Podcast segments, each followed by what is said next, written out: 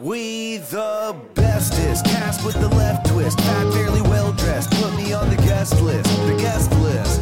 Ah, yeah, on the guest list. Yeah. Uh. All right, ladies and gentlemen, welcome back to another week of On the Guest List with Fox trying to get down White Sox Dave, Kenny Carkeet, and Dante. Big week, two interviews.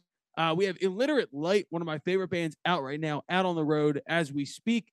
And they are also dropping a new record in January. And we also have Mark Needham, a fucking legend of the mixing, mastering, and production game. We go into some great stories about Fleetwood Mac and the Killers with him. Unbelievable interviews, but a lot to get to. And guys, I told you I kind of wanted to start it with a scary story. And I thought I would just I just Googled rock and roll horror stories. And uh, I found 10 of them here. Uh, and it turns out they're all just the accounts of 10 musician suicides. That's all I found. I literally looked up rock and roll horror stories, and it's like number six, Kurt Cobain. number 10, Elvis died on a toilet. Number seven, Jim Morrison's death. John Lennon gets murdered. All it is is people getting murdered. There's no horror stories. It's just murder. There's this uh, hotel in Los Angeles that Keith Moon used to just beat the shit out of that apparently he haunts. Oh, I didn't know that actually. Like, like what? Uh, you know what?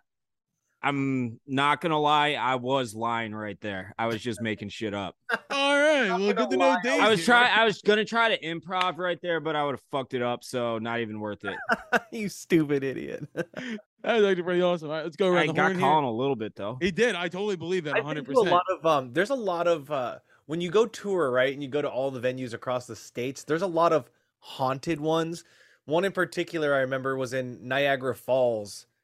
Fuck, I forgot the name of it, but it's like it used to be an orchestra, like have an orchestra pit, and then they just built on top of it. And the story was that like one of the musicians hung themselves, blah, blah, and they give like haunted tours after the show at like 3 a.m. You go down into the basement, and the old orchestra pit is still there. Do you Oh, ever watch those sick. TV shows like Ghost Hunters and shit, like really bad reality TV So oh, that's on during the day, during the week? So it's like the opposite of prime time and everything. Yeah. I used to watch those like when I would fake sick from school and shit like that. They're actually kind of they're they're they're entertaining. You ever do a ghost tour? Uh no, I no, I have not. I did one in Charleston a couple months ago, and uh we were all too fucking hammered to do it. It was like my wife and her family, and we were just fucking shit. By the end of the tour, everybody was just we were all just laying on the graves. Like there was literally just like mausoleums and shit. We were all just like leaning against them. We were too drunk to do it. My old Um, uh, manager in AWOL had a haunted story about the Driskill Hotel in Austin, which is a supposedly like super haunted, like famously haunted. Been there. I was gonna say Dante's shaking his head. He knows. He says that he was in the elevator with a guy who was dressed like he was in the 1900s or whatever. Didn't think anything of it. Had a whole conversation like about how the ho- a hotel is famous and it actually haunted. And then he said the guy walked out first and turned right, and then Burko walked out, turned left, looked over his shoulder, and there was nobody there. I don't know whether it's true or. That Do you- see that just gave me the chills a little bit. yeah, Do you believe in ghosts? Like, are we all podcasts who all believe in ghosts? I do. Fuck yeah. yeah. Well, Dante, It's too easy Dante to does. dismiss it. You know what I mean? It's like, okay, easy enough. No, they don't exist. It's like, what do we really know? You don't fucking know anything. I don't know anything, dude. I literally, and that's why I believe in aliens too, because I don't know shit. I The don't. on the last Rogan episode, they had fuck, what's his name, Bill Sherman or something. Mhm. He he runs like the national uh national something of skeptics. so anytime someone says anything, like even if it's just like alien, like I love alien shit just for the entertainment purposes. But he like sits there and shits on it, like, no, it's not, it's not true for X, Y, and Z reasons. Sounds like a negative off. Nancy. That guy must be fun at parties. Yeah, was exactly. like- Rogan's just sitting on the entire interview, just like, well, what about this reason? And the guy'd be like, uh, uh, well, that's the exception. Like, there's anomalies, and I was like, dude, fuck this guy. that guy's also the uh, chairman of not getting pussy committee because I think You want to know probably why that's one of the not same. Real? I'll tell This you. This guy sounds miserable. miserable fuck. He he's he literally is like the founder of a big organ. Hold on, let me look him up real quick. Uh, you guys can talk, but yeah, I was like, fuck this guy. But I I believe in aliens a hundred percent. I mean, dude, we Dude. had to talk about Halloween a little bit because. On, go Good. ahead. Go ahead after you. well so i've the algorithm has hit uh on instagram it's hit me to it feeds me a bunch of these weird sciency accounts and shit and um Have you ever seen the ones where it'll be like it'll show a picture of the Earth and then it just keeps it's like a camera from a bird's eye view and it just goes out Yeah. Mhm. um into outer space, into the solar system, into the galaxy, and it shows you like how small and insignificant like Yep. we are amongst the entire universe and multiple universes. Yep. There's a thousand percent fucking other worlds out there that Oh, we yeah. could be like in a couple million years or something, assuming we don't blow each other up or blow our planet up on our We own. will. Then we're gonna be playing like baseball and football games against them, like interplanetary. Like, I- like the world will be a team like Chicago's. a Interplanetary team. football. That sounds fucking incredible. Yeah, We've got the team. Uh, I believe in aliens a hundred percent. I do. As as stupid as he is, I Elon Musk said it in a real interesting way of like, if there's so many fucking aliens out there, where the fuck are they? And I was like, yo, Ooh. I don't know. You know. Ooh, this why is a they so spooky episode. Yeah. Well, we can't we can't talk about it on Monday because for Halloween on Monday, I will be at the fucking World Series. I got tickets to the World Series. enjoy it, Mark. Did you go in in 2000? What was it 2011? 2008 was when we won, That's what. Yeah, and, And 09, 09 we went. Do you think we that lost to the Yankees. there's going to be riots in the streets of Philly? I, dude, everybody brings it up as if we like burn the city down. It's the most, dude. 2007, 2018 for the Eagles was the most loving experience of my life. I hugged homeless people left and right, dude. I was having a great time. Ew. Um, just kidding. I I'm a little worried because the Astros are a fucking wagon. But there. I think it's gonna be a bloodbath. I, I thought the first thing, same thing about the that first two rounds. like that makes me like Philly even more. Look, Dave we got told, Dave told me uh, Tampa was going to route Cleveland. Uh, I never told you that. I have text messages. You're gonna have to pull those receipts because I did not say will. that. I will. Seats. Have you guys seen the, the the Phillies? Like, I don't know, every fucking Phillies like Philly sports team needs to have like a song that goes along with like the pennant run or whatever. That yeah, that's the best part of like the pennant runs is is that kind of fanfare and pageantry. Well, so it's fun for because we we buy into it way too hard, but it's a very weird song that is like our like theme song, and it's uh "Dancing on My Own" by Robyn. It's like a thirty year old song, but it was redone by this guy named Kale. It's not that old, but it's. I thought Robyn was. it- I thought Rob, Robyn was like nine. weird. Yeah, well, it's so it's the story behind it is even weirder. Uh, it's this dude Calum Scott, and the song is a cover of a cover of a cover.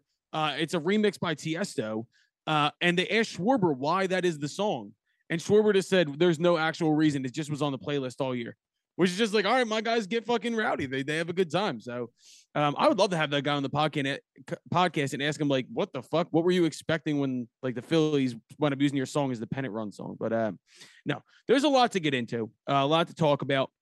Uh, first things first, go watch the new episode of Barstool Backstage with John Summit. Uh, was an awesome time. Chicago guy, really great guy. The guys who worked on it did an amazing job. Uh, shout out to the Brooklyn Mirage. Uh, Dante Summit is the man. You were correct. Did Dante freeze? No, you froze. What did you say? Summit is what? The man. Oh, fucking coolest guy in the world. He's the fucking man. It was a great episode. Go watch it. It's everywhere right now. Uh, but after that, we had a lot of new music drop, and there's two albums that I do want to talk about. Uh, we got new NxWorries, which is Anderson Paak and uh, and uh, Knxwledge, which is fucking so sick. We got the new Arctic Monkeys album. We got the new Carly. You We're gonna- love Knxwledge. I do, oh, dude. I do. I love them to death. I know. I love Anderson Paak. Um, I also want to get into the new Carly Rae Jepsen album, Smino, Sam Fender, and then the number one album we have to talk about is the Taylor Swift album. We'll go through it quickly, but I just want to say right off the top, I did listen to it. I listened to it with an open mind. Uh, I wasn't hating. Um, I will give my direct feedback. Thought it was okay, nothing crazy. Uh, I thought Taylor Swift album was pretty good, but I did listen to it with the perspective of like, if I didn't know this was Taylor Swift, would I really like it? Uh, I think I'd like it more, honestly. Same. Uh, but don't, yeah, I, I, I didn't a little- listen. I didn't listen to it that way, but since you just said that, I think I would have liked it even more. well, it's like when we talk about uh, what's uh, Willow Smith, and I said when I found her songs that I liked, I didn't know they were Willow Smith, and I really enjoyed them. Like listening to the Taylor Swift album, I didn't think it was anything special or like earth shattering, but it was listenable, and I thought it was pretty cool. What's the the the big song off of it with all the quote? Because there's a million quotables on Annie. it. It's Anti-hero. Anti-Hero. I thought it was pretty Mhm. good. It's very obviously a Jack Antonoff project. Um, but it's all right. It's nothing crazy. She's still shitting on John Mayer like fucking 15 years later. I don't fucking know. Good. Um, that, I, that I don't understand. I don't you get know- it either. You know what I really liked about it though? Um, it sounds like a Chvrches album. Yes. to me. Oh, that's actually I- really good. They're one. They're one of my favorite fucking groups, and it, Hmm. it's a, it's a new sound for her. It's it's that like indie rock. Um, I mean, there's even like kind of like electro rock on a few of these tracks. Um, Antonoff, I mean, you you know when you first met me, I I hated the guy, couldn't stand him. Um, I'm a huge he, he's like converted me. I'm I'm a huge fan of his now. He's so fucking good. I'm just like in awe at his workload, how much he's able to actually produce, and the quality is like unfucking unreal. Let me ask you this. She goes from country to pop, now into my world of like indie alternative Yeah. pop. What do you think's next? Do you think she start makes a rap record? Yes, absolutely. Did I'm you? glad- She had that. Honestly, it was a spoof of like herself being a little. Pri- when she did that, what was that on like SNL or something? Yep. I know exactly what you're talking about. What, and it rapping- wasn't that rapping with horrific. T-Pain? Yeah, with T Pain. Yeah, Yeah, it she's wasn't that horrific. She's I would- fucking awesome. I would pay money if her and like Lil Baby did like a duo like DJ drama mixtape. I would like to hear I'm- that. Dude, I'm telling you, this this Drake song exists. We we posted that clip, and the two record exec guys I know that heard it, com- like commented on my story to me and were like, "You weren't supposed to tell anybody about this." And I was like, "I haven't even fucking heard it." Oh. So it it's legit. It's out there. One one day we'll fucking hear it. and then the internet stands will go crazy. That is the one thing about the Taylor Swift stuff that annoys me. And I think I actually, it's like just desserts for me because the way that I, for a long time, treated Kanye records, where I just listened to it with the perspective of like, oh my God, this is amazing because it's Kanye. I think Taylor Swift people do the same thing. And I think maybe that, maybe that's why I don't like it. Maybe I just want to be an asshole. It's it's really annoying now. It didn't used to be that way. It used to be the opposite. She used to have so many haters, and it was like her lunatic diehards now were so young that they like weren't really on social media. No one really paid attention to them. So it was kind of weird to be older and like her. And then 1989 dropped, and then everybody fucking loved her. And now her core fans from when she was little are older now. So now she just has this monster fucking fan base that you can't get away from that just like kisses her ass no matter what she drops. That was my problem with Evermore and AKA Folklore. you. AKA Dante. No, I dude, I didn't like the last two albums, honestly. Like, 1989 was a fucking smash. Great oh, album. smash, but in Reputation stunk. Um, and then the two acoustic albums she dropped over Folklore. COVID, like that's more like in Dave's wheelhouse. Like I like, I like, well, I like the National a lot, and they did a lot of production on those records, which I really Yeah. liked. Yeah, see, Uh, personally, I, I didn't I didn't really like those. I was like, you know, they're good songs, they're well written, but I'm not gonna like. I can't argue that. Dude, the- Taylor Swift, Max Martin is just better Yeah. than Taylor Swift, Jack Antonoff. Fuck yeah. Well, Kenny, answer me this as a songwriter. Do you listen to her shit and and can you just predict the next move of everything she does? I feel like she is so formulaic. Like the, the type of music changes, but she writes like verse with quotables, pre-chorus is, that's but she extended, chorus. Well, she masks it well because the lyrics are so good, the progressions are Yeah. so good, the production's so good. You know mm-hmm. what I mean? Like, yeah, there is a formula, but it's a lot more noticeable and less good songs. Facts. There you go. Colin, I don't know if you read my blog, but I broke down a few of the like standout songs. I mean, Kenny just hit the nail on the head. There are like there's shit that she did in this album that she is she's just showing off now because Yeah. there's like like you just said extended pre-choruses um Antonoff does like uh, he warps a a core like a um what do you fucking call it Accordion? no it's like an it's like almost like an echo effect um i think it's on that maroon song i i wrote about it in my blog but there was just so many tricks. If you listen like on a really good system, um, it's almost like like the 1975 shit that Antonoff did too, with like the little like snippets in the background Love and that. shit. Like, yeah, there's like there's a shop samples type things. You know what's Yeah, there's a ton of stuff going on on these songs. trip. The formula is so like carved in stone that every time as a songwriter, you're like, ooh, I get to do something fucking different than Yeah. verse, chorus, verse, chorus, or whatever it is. One of my favorite examples, ABBA, Dancing Queen, starts with a fucking pre Chorus. Oh yeah, yeah. nutty song. It's pretty fucking wild. Um, other than that, uh, an album that I didn't like from a band that I love. What the fuck are the Arctic Monkeys doing? I have no idea what I'm even listening to at this point. Yeah, they're white guy. being rich, but Egotistical weird. rich white guy. Self Weird.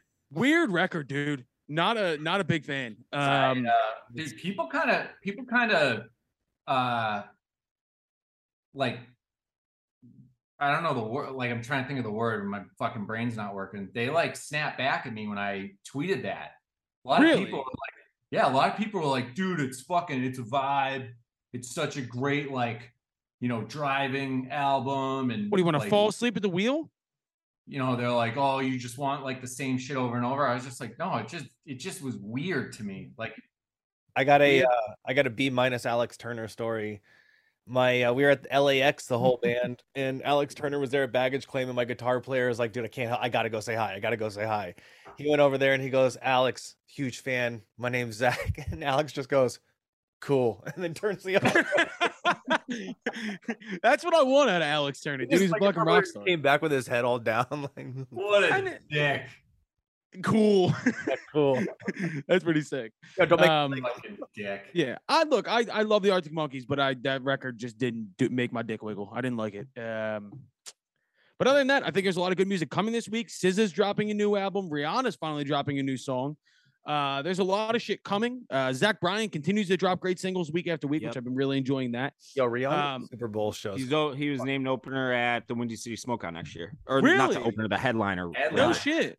Yeah, the Hell headliner. yeah. he opened this or he didn't open but he had like an afternoon slot this year. Right, right. Love and now he's he's headlining next year. Um, I am gonna do what I can to get our guys 49 Winchester there next year. I think Fuck I can pull dude. some strings. 49 Winchester coming next week. That was a great interview me and Dave did Yep. yesterday. Really great interview. They're good dudes. how um how did you guys like how did they get on your radars i i feel like you just started talking about them and now i'm Yeah. like seeing their name fucking everywhere Colin sent it to me. I blogged about it. Uh, someone tagged like the band and us on Twitter and They DM me on and- Twitter. Yeah, and How I that was it.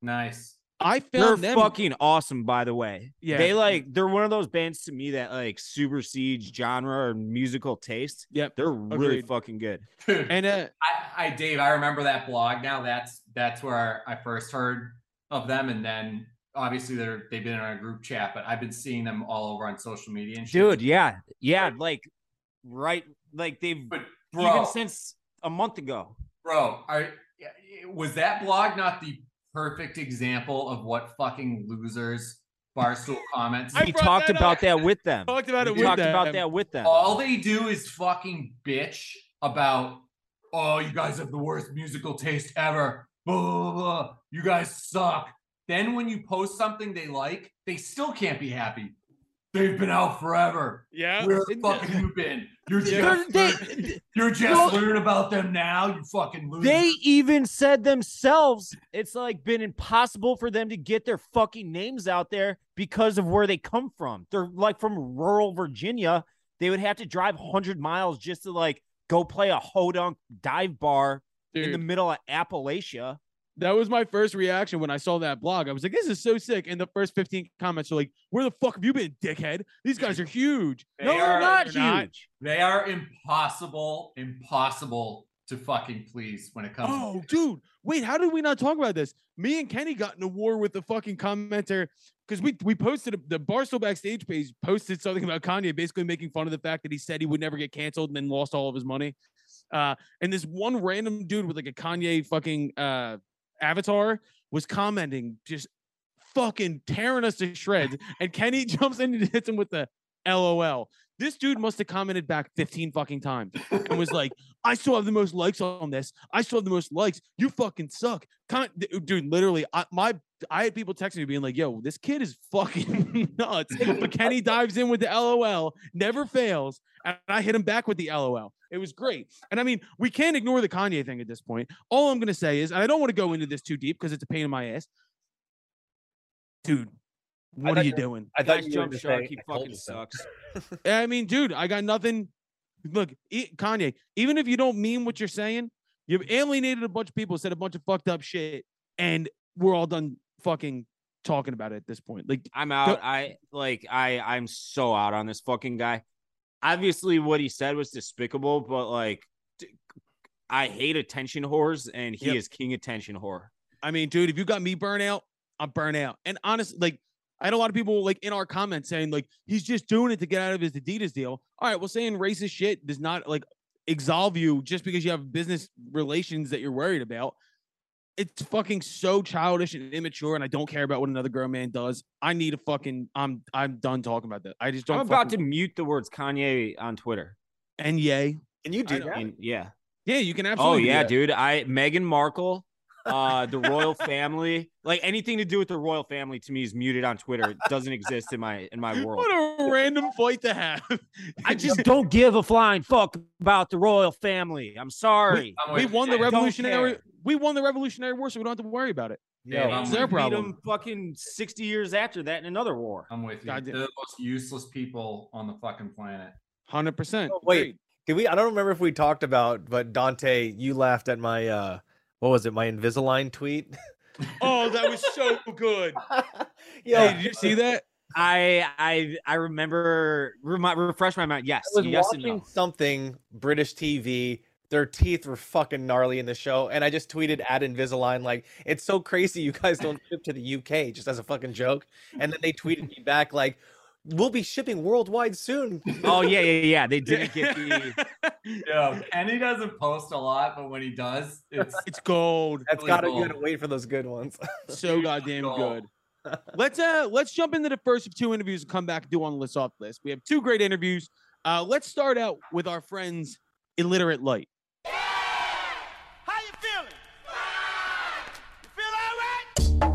Right? All right, ladies and gentlemen, on the guest list today, a band that I've talked about a lot on this podcast. They're about to put out a new record. They're about to go back out on tour. We got Jake and Jeff from Illiterate Light here. Gentlemen, how are we today? Lovely. Oh, Spitfire. God. Dude, I'm fucking pumped. I really have talked about you guys a lot on this podcast. I'm gonna get into why in a minute. Um, but just to start off, just a random fact. I found you guys when I was on my honeymoon. I was in Florence, Italy. I was on a run in the morning, and I think it was Nothing's Fair came on a Spotify playlist. And I actually stopped running and I went right to Instagram and I re- went right to my DMs and I DM'd you guys and I was like, yo, you don't know who I am? And you, I don't give a fuck. I fucking love this album. And so for the entirety of my honeymoon, that was what I was listening to. So thank you for the music. Hell yeah. Glad we could provide a little soundtrack for the Italian honeymoon, man. That sounds awesome. It was sick. Uh, and you guys were cool enough just to get right back and be like, yo, thank you. I was like, oh, fuck, sweet, let's go. of course, man. So you you were in Florence. Did you get over to uh, Rome? Did you all travel around? Or we, nice. we did uh, Venice, Florence, Rome, Tuscany, and then we did Paris and Versailles. there you go. We went we went balls to the wall for the honeymoon, dude. It was a good time. Yeah. That sounds Uh, incredible. But no, I'm so happy to have you guys here. I know you just had a new single drop. Are you guys leaving for tour today? Tomorrow morning, thus my uh, Sharpie on on deck here and uh, lots of paint and things like that floating around. Tomorrow morning we leave for New Orleans and I'm just doing a million things getting getting ready for that. We're we're pushing a lot of t-shirts on the road right now, which is good, but it always requires a lot of organization. So yeah, we're getting ready to hit it for about four and a half weeks. Hell yes. You guys are with Futurebirds, right? That's right. our That's gonna be a hell of a tour, dude. What's the spot in New Orleans you guys are playing? One-eyed jacks. Ooh, have you ever done the Yeah. Howlin' Wolf? We haven't done the Howlin' Wolf, but we last time we were in New Orleans, we've had some really good shows there. We played a killer spot called the Joy Theater, Yep. and then we did two nights at a spot called DBA, which is Mhm. right on Frenchmen, right um, kind of in the jazz quarter there. And man, we've had so much fun in New Orleans, so it's pretty sick that we get to kick off this next tour there. I was gonna warn you if you were doing the Howlin' Wolf, don't get, get too close to the mic because I got electrocuted uh, on stage. oh, jeez. Good time. I'll man. do it. It Oh, it man. happens. But uh, no, uh, so why we've talked about you gu- guys a lot on the podcast. So it's me, White Sox Dave, and Dante from Barstool, and then Kenny from the band AWOL Nation. And something that Kenny brought up early on in the podcast, because we deal a lot with like kind of the post-COVID world with with musicians and like what we've all gone through. But we talked a lot about bands that were like right on that cusp of like, holy shit, they just put out amazing music. And then that moment was about to really, really hit. And then the world shuts down. Mhm. And I mean, you guys had that fucking incredible self-titled record that came out in 2019. And then right as soon as things felt like they were really starting to click, they just decided to shut the world down. So I think my first question is how did you guys kind of react to that? And then and then what was the the the I don't know, the creative fallout from that? Mm. Yes, one one thing that comes to mind just off the bat. Um, this this is a funny a funny philosophy, but we were um, right before we started working with our booking agent. Um, we were meeting with a guy named Jonathan Levine, and he's a legendary booking agent. He's booked the Dead for years, and I mean, he's like, um, he's a great person too. And we really were connecting, and we were sitting in his office, um, and it was great because we're about to start working together. But he was also kind of mentoring us, and he was telling us this uh, this story about this one time that his son, Jonathan's son, went out and sat in with Phil Lesh and some dudes like that. And it was like a private event. Everybody was, it was a very chill, low key event. But the kid was 15 or 16 years old and he was really nervous about to get up on stage with these, you know, legends and jam out. And so Phil took him aside and Phil just said, you know, we have a like a little bit of a philosophy with the way that we play live here, which is that whatever happens on stage is supposed to happen. And we mm-hmm. always embrace whatever comes up. And so you literally can't play a wrong note on stage. Like you cannot make a mistake. Anything you do, we're just going to follow it, use it as inspiration, and we're going to support you and we're just going to jam with it. And we're going to, whatever you bring to the table, we're going to roll with it. And that is something that we say to ourselves every time we go on stage. But it's also a little bit of one of the ways that I think we tried to embrace the pandemic because one reaction is this shouldn't be happening. Mm. You know, one reaction is to get bitter and to feel like, you know, that there was this master plan for the world and for your life and that that didn't happen the way you wanted it to go down. And I'm not in any way saying that the pandemic should have happened. All I'm saying is that it did happen. Mm. And so we responded to it with embracing it and entering it into a different headspace where we weren't touring, but we're embracing the studio and writing songs that we couldn't have written on the road. So like the song that we just put out a couple weeks ago, Heaven Bends, is all like very synth heavy in the front half of it and sounds like that that you know we don't naturally cook up in our live show.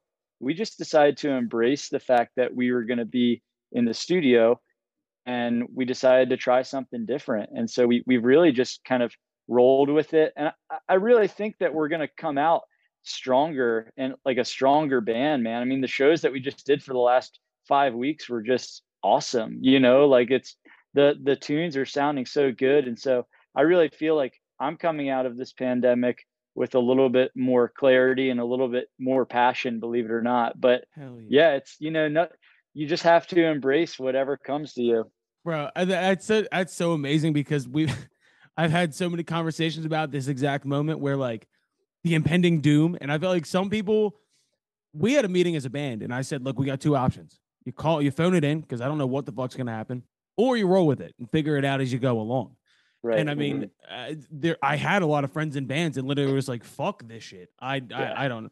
Which maybe Yeah. it called maybe it called the hurt a little bit. I don't know. Maybe like everybody was going for it, and now it's like those who really mean it are still doing it. yeah. But I I mean, I wouldn't be doing this here with you guys right now if it wasn't for the fact that we had to stop what we were doing.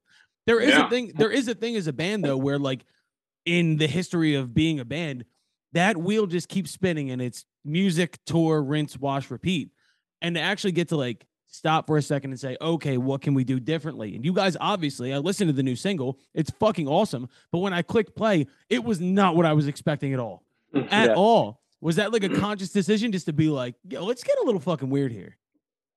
For sure. I, th- I think we like just kind of vamping off of what Jeff said that we, we had all this time. We had, you know, like the studio became where we put a lot of our energy and writing and trying new things. I, I kind of right at the beginning of the pandemic when we all thought it was still just going to be like a couple weeks. Oh yeah. I was like, well, cool. I'm going to take like, I'm going to like sit down with, with YouTube and go deep with Pro Tools. Like I, I've been on Logic now. I'm like, I want to, I want to kind of produce on a, you know, like, like the bigger scale. I want to work with other artists and, and, and I've got a little bit of time to do that now. So I sat down with Pro Tools. I sat down with uh, some synthesizers and keyboards and, and just like dove a little deeper with those things.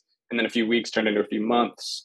And then Jeff and I used a lot of that. He, he kind of just dove deep into writing right off the bat. Um, and then, yeah, when we got together, it was like, all right, like most of the time, our band from when we started up until now has been all about the live thing, about like, how do we do what we do live and how does that shape our sound? And this was some of the first time where it was like, let's just work on the coolest song and the coolest arrangement we can and then like play that thing for the people and Yes. and and it's been a cool a cool change. Dude i literally i hate to keep bringing my band back in this but i just had this conversation with my band as to where we're finishing a record.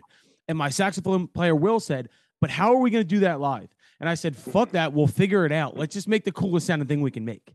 Exactly. Because everybody's at home you know? Everybody's listening to your music at home and they're not coming out to your now people are going out you know but it was like during the pandemic we were like honestly man we might never even play this record live. Who knows you know? Maybe Yeah, we're going to put out like three albums by the time we can tour again. So we just embraced the studio we embraced the moment and now thank you know thank god these songs sound amazing live and people are really vibing with everything but that wasn't the the the driving fact the driving idea was let's just do something fun and creative in this moment it would be way funnier if Jake, you came out with like a 14 piece drum set as opposed to what you usually do. Like if you just dove Yeah, into like fucking Phil Collins, like just boom. Are you still playing the same setup you were playing before the pandemic?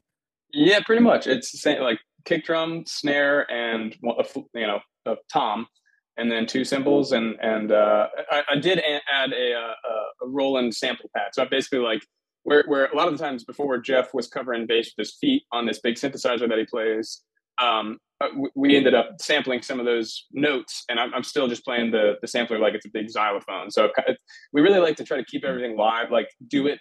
If there's a sound it's because we're making the sound happen. Uh, just because we we move and, and change so much on stage we, we like that freedom. Um, and so like having having those notes right that, that's kind of the main addition that i've had is like when it's a you know we're hitting a guitar solo or a chorus or something where jeff needs to focus on singing i take over and play bass now um, oh, but really? otherwise it's it's all the same yeah well, for those of you who don't know Illiterate Light setup as well, you stand most of the time, don't you? right yeah i'm standing up playing drums Yeah, which is um, I guess that makes playing the bass easier. But I, I mean, looking at it from the perspective of I love that first record so much, and what it, what it meant to me too was it was the first time in a while I would like I went through the credits and I was like, damn, this is a major label release. This is a fucking two piece rock band. yeah How did how did how, I guess I'm just kind of interested from inception to where you guys got signed to Atlantic to you're with 30 Tigers now, right? right we are A- yeah Amazing group of people, by the way. I love 30 Tigers.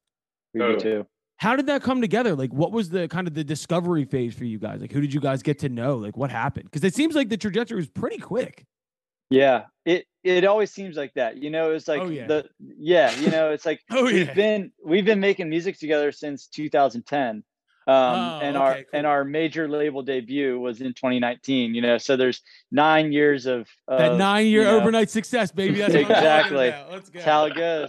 But you know, it's like um when we when we started the band um really from 2015 to 2019, we just said that the key ingredient to what we're going to do is just tour and Mhm. tour tour tour tour tour. And people are always like, you know, because we come out of a small town in rural Virginia, there's no music scene, I mean there's no music industry here, but we're so close to everything on the East Coast. And so we spent four years just DIY in the Subaru, just grinding it out, booking ourselves and playing tons of shows. And you know, that's that's where we just kind of found our sound and started playing three and four hour bar gigs where it's just me and Jake playing for a bunch of dudes drinking whiskey that want to hear classic rock and we'll go all night doing that. And so now like I'm sitting there playing guitar solos and CCR songs and Neil Young songs. Um, you know, a 10 minute solo and I'm comp and I'm playing bass with my feet and soloing and making eye contact with Jake. And so that was there was two or three years there of just kind of woodshedding, you know, Yeah. just kind of getting the chops together and just grinding it out.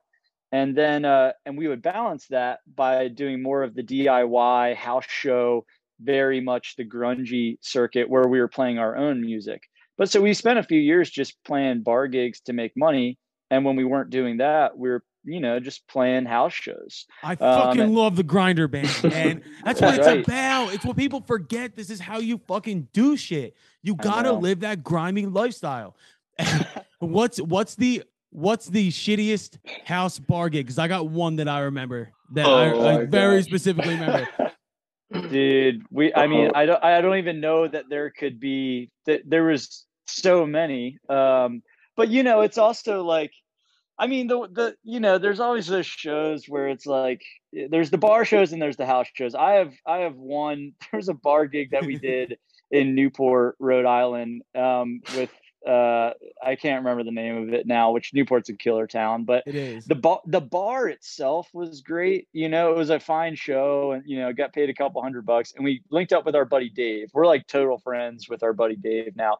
I'm gonna like throw some slack on him in a second though but it was one of those nights where it was just kind of like man we've been on the road for a few weeks. We're just just kind of barely scraping by. We finished the bar gig and we're just like dude we like we just need somewhere to crack can we crash on your floor? And he's like um yeah let me yeah yeah totally come on back to my place man it's great it's already 2 a.m you know so we get back we're just gassed and it's like it's 2 a.m and he's like all right dude everybody's getting here at 3.30 you know? And we're like everybody's getting here at 3.30 his roommate brings out this snake and he's like one of those types of dudes you know and so like oh, our we're sleeping on the kitchen floor and like Dave's throwing a party that starts at 3:30 a.m. with his roommate and the snake and they're all like blitzed out of their mind. You can't there's, like, trust a snake guy, dude. A snake you guy is can't a snake guy is one bad day away from being a felon every I know. time, bro. Every so it's like they're all doing like they're doing like coke in the other like room and Yeah. stuff and we're just like dude it's 4 a.m man like we're we're mm. playing we're driving like six hours tomorrow we're tr-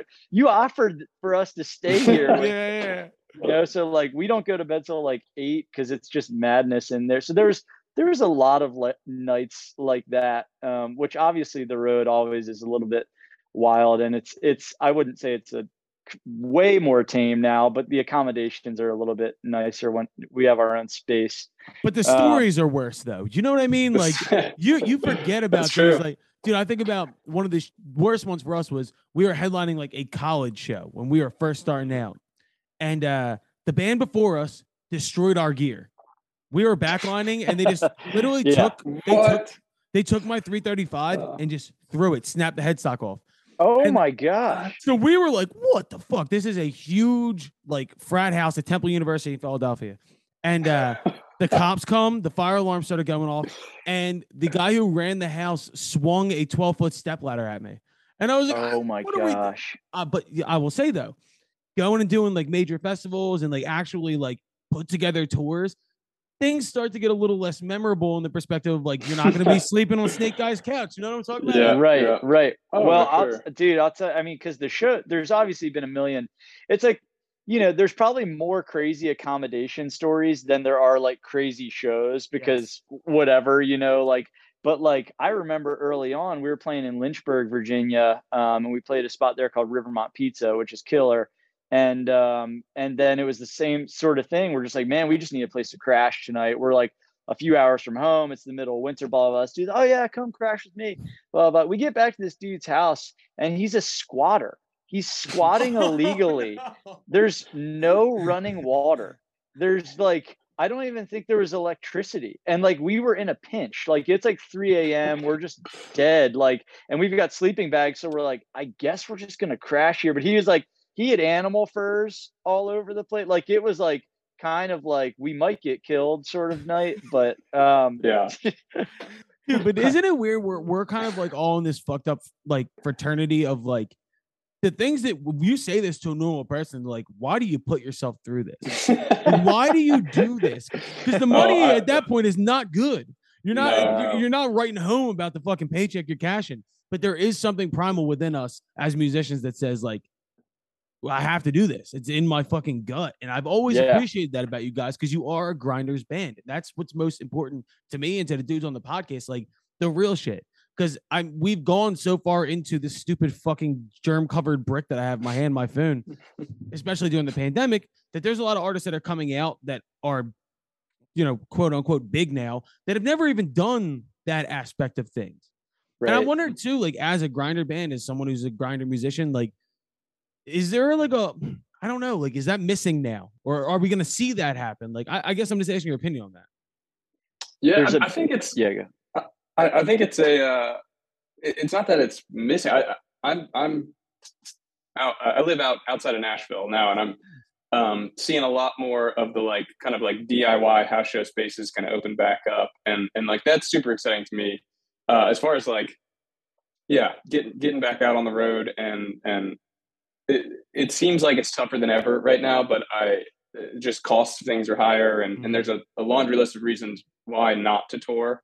Um, and yeah, I think a lot, a lot of times we're getting hit by like people that we really trust and, and love and people we work with being like, Hey, you guys need to work on your socials. You need to like, like there's kind of like these new streams of development you need to work on. And I, I honestly think Jeff and I are just, we're just not, we're, we're good at one thing and that's playing live. And, and it's like, it's not like we don't want to do like a, a live video and put it up on, on social media. Like we, that can be really fun. And, but it's just like, man, somebody else is way better at that, and I'd Yeah, rather just do the thing I'm way better at. And and uh, yeah, but it's, I don't know, Jeff. What do you think about touring right now? I mean, yeah, it's like it's funny because things are just now opening back up, um, and I, I feel like it's it's where you find your sound and it's where you build character. You know, Mhm. like I remember um also and it's again it's like it's not like me and Jake are like old old you know like late 50 like, it's just like you start diy touring and in the course of like two years you will have lived many lives Yeah. and you will have built a lot of character. And so I can't really speak to how other people are doing it as much as I can say that in our own band, we've built a lot of character and found a lot of, I don't know what the right term would be for it, just grit and attitude Mhm. because we've been out there and just had crazy shit go down. And Yeah. so when that happens to you over and over again, you just find a confidence that I'm just like, man, I just I remember playing shows when I was 21 and 22 and I was confident on stage. You know, I was confident like enjoying the music and stuff, but everything else surrounding it, it was just like I don't know, you know, asking for, you know, somebody to move their amp after they finished their show and they didn't move it and asking for somebody to get like turn your vocal up in the like in the wedge and they're not doing it and you're asking again and stuff. And now it's just kind of like we're still chill dudes, but it's just like I just we just know how to get crap done because it's Yeah. like, you know, we're not taking crap from anybody anymore, man. Like yeah, but you, you are- also you also speak the language now too. You know how That's to do it true, yeah. properly. You have to like there is a language to touring and to being a musician. You know what I mean? Even like absolutely Jake, I I spend a lot of time in Nashville. I I write down there. It's like my second home. But like even learning things about like lexicon in different cities for uh like just like studio language. Like Yeah. in in Philly we call fucking single chords diamonds. and Nashville they call them footballs. Like there's different shit like that. You learn know, you learn the lexicon, man. But Yeah. It- there's a, a buddy of ours, Andy Frasco, who a lot of Andy Frasco in the UN. We had Andy on, and we, and we were asking Andy about how getting back to touring was, and he said it only sucks from the perspective of as opposed to there would be you know two three shows in a night on a given in a given city. Now everybody's trying to get that money back and get back out on the road. Now there's fucking six shows in the same genre in every city every night, so there is Yeah. competition. But just the fact that now we actually get to relive that and get back into doing what we're doing. And for me, like I'm really excited. You guys get to take the new shit out on the road. And there is a song you guys dropped during the pandemic with a fellow Philadelphian, Devon uh, Devon Gilfillian, Oh, I love him. fucking outstanding. I think off of that, like who else in the the scene kind of excites you right now? Because I Devon doing the the the Marvin Gaye cover record was Yeah. fucking unbelievable. But like, who else are you guys listening to right now? Um, let's see. So we, I'm actually playing uh, frisbee golf with Briston Maroney tomorrow morning. I don't know if you've ever hung out with him. Or, No, Yeah, I don't. I a- don't know him. We were just, uh, you know, the dude who does um guitar tutorials on YouTube, Marty Schwartz. Yeah. He's like he was just talking about fucking Briston like last Oh, week, so like that's fresh in my mind. Great fucking mu- great musician. Absolutely. We, we we met him when he was I think he was like 19 and he had I think he had just signed with Elektra but like maybe not put any music out or something. And he he came through our little Virginia hometown Harrisonburg and and I knew his name for some reason and saw that he was like playing this show. I came that I was one of 14 people and it was like one of his first tours and they opened for some some other band and and I was just like this is unbelievable like this like uh and and and then like we hung out afterwards and got cookout and and like I'm in my like late 20s he's like 19 and so it was just like this like but it was like a we, we formed a bond real quick um and then like seeing him skyrocket in the last you know three four years um yeah I think some of the music that he's making in his live show is is just like brutally good right now um so I, th- that's a big one for me and then actually some of on this in the same train way way smaller band but some of the folks that were in the band with him at that time uh, have their own band called Future Crib. They're they're a smaller Nashville band, but they put out a record this last year um, that I just like. It, it- it's I put it on and play the whole thing through like d- day after day. Um, There's- there's nothing full, like- full time smile. There's nothing like finding a band of people you're actually friends with. Yeah. You know, like you have friends in bands and shit, and like you support them, but you don't like throw the record on. You know, oh, totally. There's a band out of Nashville. uh, it's my fucking boy. He's done tours with us before. His name's Nate Moran. He's in a band. He was in a band called Secret Club. Secret Club just changed their name to Real Humans. But I always tell them they have like a hundred Spotify listeners a month, and I was like, I would say 98 percent of your streams are me. And I was like, I was like, I don't, I don't want to like your music because you're a shitty human, but like, I love your music, and I will always fight that to the death. Like, I love that kind of shit. That's Yeah. hilarious, man. Man, Yeah, Uh, we've got our, our homies in this band, Twen, T W E N. I know Twen. Uh, yeah, we we love them. They're they're they're a fun hang, but also just putting out some really really cool music, which which we're digging. I just put. I'm a huge fan of a artist that's out of um like the Seattle, Portland kind of northwest area named Damien Jurado, Hmm. and he just put a new album out um that I've just spent the last couple of days listening to. He there was this there was a documentary on Netflix called Wild Wild Country about a Mm. cult um in the in like the northwest in the 80s Was he in it? um he wasn't in it but he had a he had a few songs in the documentary yeah. and i just the second it was one of those things like similar to your run in florence it was like literally within like a minute of the song coming i was like this is amazing and i've like been following him ever since um so i've been i've been really digging his stuff I do that shit though. Like if I find something, someone who's become a dear friend of mine, a girl named Katie Feeney, she's from my city. But I was driving on I 95 going to the studio and I was listening to 88.5 WXPN in Philadelphia, which is our hometown Mhm. station. And uh, one of her band's songs came on. It was like a local night. And I pulled over on the side of the fucking highway. I searched them on Instagram and DM them and I was like, I fucking love you. Like I you are incredible. Now a dear friend of mine. Like I don't, I love showing appreciation to bands that I find. Like, and I don't care. I don't give a fuck if you have a hundred followers or a million followers. Like I like to let people know that their shit is tight, and that's why I reached out to you guys because I was like, dude, this is this is fucking That's- gnarly. Hell yeah, That's man. super Yeah, it means a lot. Yeah, there's there's there's some others too that I've just been enjoying and just cranking recently. But usually the way you know the way it usually goes as a touring artist, I'm usually listening to whoever we're out with, you Yeah. know, and kind of going through their stuff. But with you, you know, I got throw some love um, to the city of brotherly love because I saw the war on drugs a few months ago and amazing show. Um, and I have to admit that I knew their new record. Yeah. Um, uh, I don't live here anymore. Uh, is that is that the name of the record? Or the That's name the name of the record single? too, yeah, yeah, yeah. yeah, yeah. And um, so I'd been jamming that. Um, and I'm a big fan also of Shawn Everett, Yep. who I believe produced and mixed it. Um, but just recently, like just this week, I've been actually going back to their earlier stuff too. Oh, Um, and so I, it's like real, it's all brand new to me, which is really fun. good for you. Um, yeah, I know. I'm like, lu- You I'm get very to- lucky. you ever watch a movie and you're like, I wish I could watch that for the first time again? You're getting to listen to like those, dude, fucking those like first three records are amazing.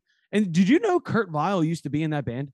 Yes, I Yeah. did. And so I'm crushing his new record right now as well, which is really good. Kurt bumped- Vile's new album. I physically bumped into him in Fishtown in Philly, like not long, like literally was walking down the street and there's just this scraggly haired dude walking, like we were walking to the studio and he was walking away, I guess, from the same area.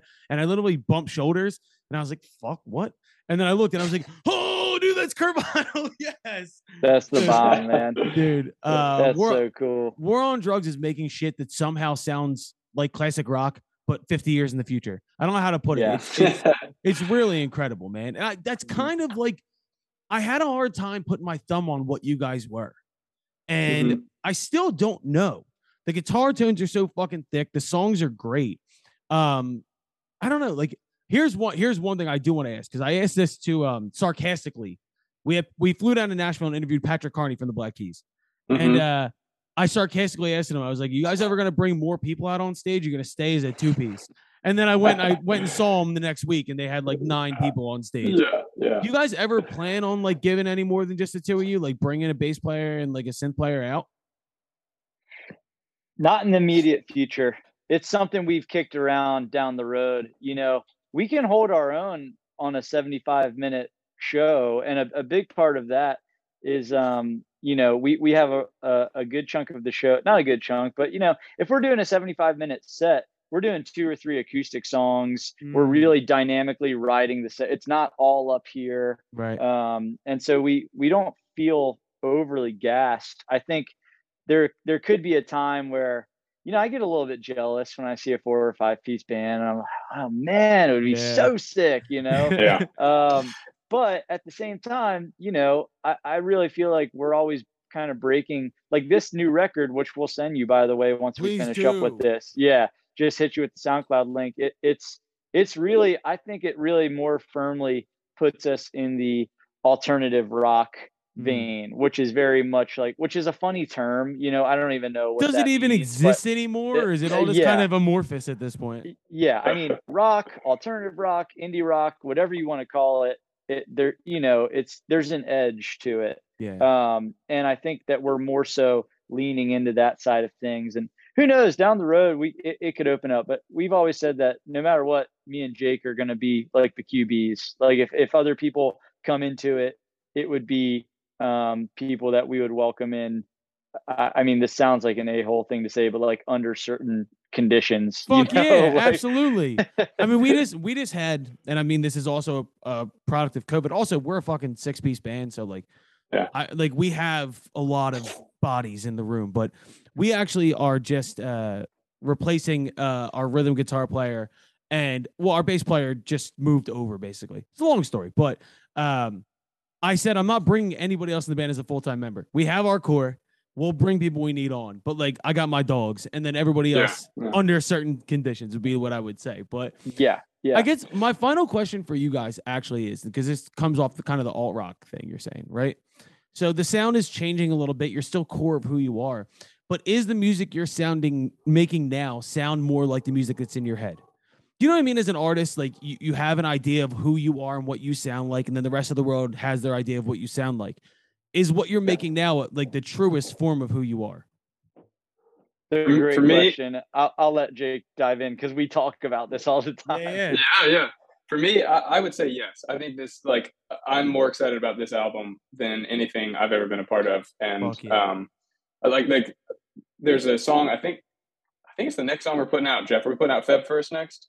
Yeah. Is that yeah? We're putting out this song called Feb first, and it's just like uh, as far as the record goes, this is the most straight up like grunge. Is just like badass guitar and drums, and the the it doesn't even have like this like hooky chorus kind of thing. It's just like the the song itself is eh, is fucking cool, and there's there's just this one little moment in the second verse where Jeff did this sort of like screamy background thing, and and when, the first time I like heard the final mix of that, I like teared up a little bit, and I was like, if I was 15 and I heard this song, this is this would be my new favorite thing. Like I would be my new favorite band, and it was yeah, that was like a you know, I, I, you could be really egotistical and say that, but I, I very much am fr- coming like, yeah, I am an egomaniac, and this this this music fucking rocks. Yo, I have that conversation in my own head all the time. It's like I will listen to something we do as a band, and I'll listen Yeah. back to it and be like, "Dude, that is fucking so good." And then for a moment, I'm like, "Am I a douchebag?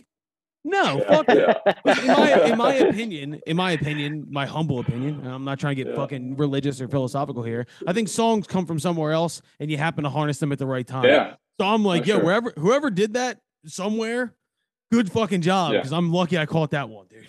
Totally. I think That's if you get- to put it. I think if you get, you know, everybody has the right to get kind of burnt out on something down the road. But Yeah. if in the moment you don't feel like this is one of the coolest things that has ever happened, then I don't really know what you're doing. Like you just have to really feel it in the moment. And like I said, like down the road, it could feel you could you look back and go, gosh, what was I thinking? But Yeah.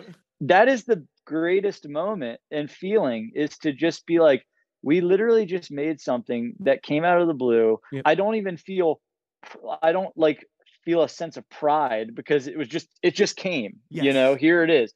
It's just and i'm just i'm thankful that i just got to be a part of it. And and this is like and you have that feeling like we're literally changing the face of music right now like you have Yes. to feel that way Bro, that is the feeling that as a songwriter is like uh, how gamblers feel, right? Because you Mm. fucking strike out and you strike out, you strike out. And there's that one bet that you win and it brings you back and it keeps you coming back. And that's why we do this shit. And that's why we sleep on Snake Guy's floor. And that's why we do all the wild shit that we do. And fucking, I love you guys. I really do. I love your music. Uh, I'm gonna let you go so you can get back to fucking get ready for tour. My Oh, yeah. one thing is, when are you coming to Philadelphia? Dude, we were just at Johnny Brenda's, man. We were there like a month ago. Yeah, we had a Oh, good time. But. I'll tell you what, we will we'll definitely be getting back on the new record. We've had so many fun shows there. Like, but the last time that we were in Philly, prior to this one, we did Johnny Brenda's that time. But prior to that, we did the Met, which was crazy Oh, who were with you the at head Met and the with? heart, the head and the heart, Dude. opening for them. Where the which was fuck was I? That is I like two know, of my favorite bands. We All right. also Oh, did man. uh Theater of Living Arts uh, TLA's the downtown. legendary Yep. dude. with uh with our buddy Rayland Baxter. And what the um we- fuck, man? Where was I for these shows? we We gotta opened- get you out. We opened for Rayland uh, at a at a festival somewhere, and I remember I'm such a huge Rayland Baxter fan, and I just wanted him to be as weird in person as I thought he was through his music. And before the set, it was a beautiful, picturesque day. We're on a river. Like I walked up to him, and I just put my hand on his back, and I was like, "Yo, want to stop real quick? We're opening for you. I'm a huge fan." And he put his hands on his hips and stood off in the distance, and just went. Yeah, and I was like, "Yes, he's weird. Hell yeah, Oh, he's weird." he definitely is, man. He's a friend, but we can all say, you know, non-judgmentally that he's an odd dude but in a good way. in the best way. Well, In the uh, best Yeah. way. Well, boys, let's do this. I want to reach back out because we do a we do a series too because we have a podcast and we have a live series. We do the podcast, which is on the guest list, and the Barstool backstage interviews are in person. I want to get you guys backstage before a show and and course. really dig in on that. Fucking, I would. I just want to play with you guys. I want to raise some fucking hell, dude. Let's do it. Um, Well, let's fucking let you guys get out. Everybody, go see Illiterate Light, Futurebirds on the road for the next month. Go listen to the new single. Get ready for a new one. New record is January, correct? That's right. January 27th, it'll be out. But every month from here until then, we're putting out a new song. So there's tons Hell of new yeah. stuff coming out. Well, send me that new record so I can shit on everybody else that already have it. Jeff, Jake, stay safe on the road. Continue to be a fucking shining light for grinder bands out there. It's been a pleasure. We'll talk soon. All right. Got it. Thanks, Cheers, guys. man. All right. That was our friends, Illiterate Light. Great interview. Great guys. Go check them out on tour. They're out for the next five weeks. They're dropping singles every month until their new album releases uh, in January. Great guys. Great story. Great grinder band. Really fun guys. Uh, go check them out. Uh, boys, let's hop into on the list, off the list. I'm gonna start this week. Then we'll go Dave, Dante, and then Kenny. Uh, my on the list uh, is Adjacent Festival. I don't know if you guys saw this, but uh, there's I like when festivals and different people do like interesting ways to release like their lineup and shit. And just for weeks, people have been posting what is Adjacent. It's this whole thing. Uh, it's another kind of like pop punkish type festival, but I like the way they did it. My question is.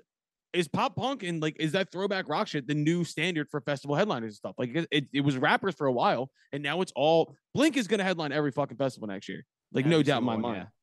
Um, but I mean, we didn't even get into when we were young fest. Uh, Well, that was, I was I was leave that We'll for a little bit. Save We'll it. save that. it. Yeah. Dave going on your list. Uh, on my list. So I've wanted to do this my entire life, and I'm hoping that at least one of you have done it before. And I'm guessing if it's one of you, it's been Dante. Have sex with a woman? Uh, I I can't speak to that because it's never happened. Um, the so I, you'll see in movies that the one that rings the bell the most is Rounders mm-hmm. when they're at an old school like Italian greaseball barbershop and they get the face shave. oh yeah. I got that for the first time today, and it was the most heavenly experience of my entire life, and I'll never not do it again. Okay. Oh, that's awesome. okay. Here's On my list for the rest of my life. okay. Word to the wise, Dave. Whoever you went to today, always go to. Never switch it up. And if they're not there, who was it? A guy or a girl? Guy. It was a girl. It, wa- it was Girl. my my barber set me up with her because she's Okay. like the best. He says. Okay, so Chicago's good because you have to get licensed to do it. You Yeah, can't th- just- she. Mm. We talked about all that. You Yeah. can't just be a barber and, and get a fucking Yep. straight straight edge or whatever they're called. But don't ever go to anyone else because if you get someone that's not good, it'll like I got one one time. I got, it was in Ohio. They don't fucking make these people get licensed. This guy cut me so bad. I have like a weird, I have like a weird Adam's apple thing. Cut me here. I fucking bled for like three days straight. Cause anytime I move my neck, I got you ruined the experience for me. I've never got one since. Dave, it, was it really as great as you thought it was? It was be? awesome. It was fifty bucks. I don't know if I'd pop fifty bucks because I'm get I get my hair cut once a month, so I don't know if I'd pop Wait, fifty all bucks a month. together? Uh, they comped this one, Mm. and I because don't. the, so the last time I got my haircut, I'm like, I always wanted to try that, and he's like, come on in. Next time you come in, uh, we'll set you up with uh, um, Jasmine was her name. Uh, we'll set you up with Jasmine. She's the best. She's certified. Blah blah blah. Um, and we'll comp it and just like, and if you like it, you like it. Cool. So they they use this like the only other place, and it's gonna sound gross that I can uh that I've had this smell is in like a steam room at a gym. Yeah, That like menthol, like a weird- menthol. Yeah, yeah, yeah. Yeah. eucalyptus That's what it, it was. Our eucalyptus and tea tree. She said, or Yeah, some yeah, some yeah, on a on a hot towel. on a hot towel, and my like every single fucking pore was the size of a goddamn like water bottle. It was. It was. I could have fell asleep in the chair. It brings your it brings your follicles up to the surface. So that's why when they do it, that's why you're so fucking smooth as a baby. It's dude, it's so I haven't taken a razor to my face in legit years. Whenever I'm like clean shaven, it's just I I just buzz it with like hair clippers. hmm So I haven't like bicked my face with shaving cream in the longest fucking time. And so I did it today and it was awesome. I'm Are you gonna about it in the stay? Are you gonna stay clean shaven? No, I mean, no, I'm not gonna, you know, uh, 50 bucks is a lot of money. Yeah. So I'm not gonna do that every I shave, I buzz my face like every five days. Dave's over here talking about when he goes to get a haircut. I don't think I've ever seen Dave without a hat, whether it's in pictures or in the Zoom. Oh, there is hair. Oh, yeah, he's got a lot of hair. Dave. I, oh wait, that Dave, turn real quick. That's a good fade. Yeah, they're good. Damn, fresh boy. Dave. I don't uh I don't go to cheapy barbers. Man, you should. Hell No, yeah. My barber is he's 60 No. bucks for my haircut. Here's one thing you can't skimp on. Don't fuck around with it. No. Yeah. Did any of you guys have bowl cuts growing up? Oh yeah. dude. Oh, the dude, I'm old as fuck. my neighbor, he was a little older. He used to pull like all my hair to one side and buzz it from like there down. Oh. So like it would be buzzed on the sides, but the hair would like flow over it. It was it was fucking pathetic that I used to do that. All right, answer me this. Every like when I was a kid, I always wanted one TV character's hair. You know what I'm talking about? When you're a kid, you want a specific haircut that like a TV character has. I always wanted Shawn Hunter from Boy Meets World's hair. Bro, that was not. That was. You just stole what I was gonna say, and it, it's not a fucking TV character. He stole it from the real guy who had the hairdo everybody wanted when we were kids, and that's Gavin Rossdale. He oh was, yeah, you're right. he was the hottest fucking dude on the planet. Dude, I played shows with him all the way up to 2016. He is still perfect. He's just a perfect person. It's fucking fuck. Bro, he was on the fucking uh, Woodstock documentary. He still Yeah. looks like a fucking. oh, the the new Woodstock. I was gonna say, I'm like, he he's strike not he, that stri- he strikes me as like a guy who like like a sting guy who does like tantric yoga for like nine hours a day. So, he's so good looking. No problem. I have no dude. I we we were talking about the Phillies earlier. Every time I watch the fucking Phillies play, the whole time it's like, yo, Bryce Harper's hot as hell. Dude, He's he is really so fucking hot, dude. Like he literally, is a fucking hot dude. he's a hot dude. Every time. Oh, the yeah. First thing I say is, dude, Bryce Harper's so hot. It's ridiculous. Dante, who's on your list? I got two. Good.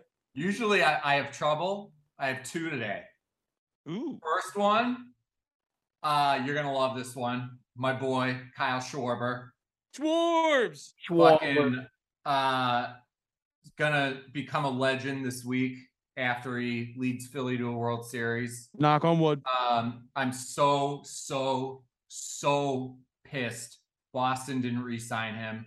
Should be. I'm so pissed that they even had the chance to re-sign him because the Cubs fucking let him go for nothing. Yep. Um, glad he wound up in Philly and he's appreciated and they love him there and he's playing his ass off. He's the fucking best guy in the world. The only thing that worries me about that series is the Astros have a couple pitchers that completely neuter left-handed hitters. And our whole line of most of our guys who are Right. dominant are left-handed. I would love to see Philly win because fuck Houston, but uh, I I just don't see it happening. I've been wrong many times before though. I'm hoping this is another one. But Dante, who's your second pick? Uh, Rick Rubin. Hell yeah. Uh, just oh, got you done. just took mine. Why'd you have to go? Oh, Ooh. do it at the same time. Do it at the same Wait, time. Kenny, I want to know if it's for the same reason. Is it because of the system of the down flip?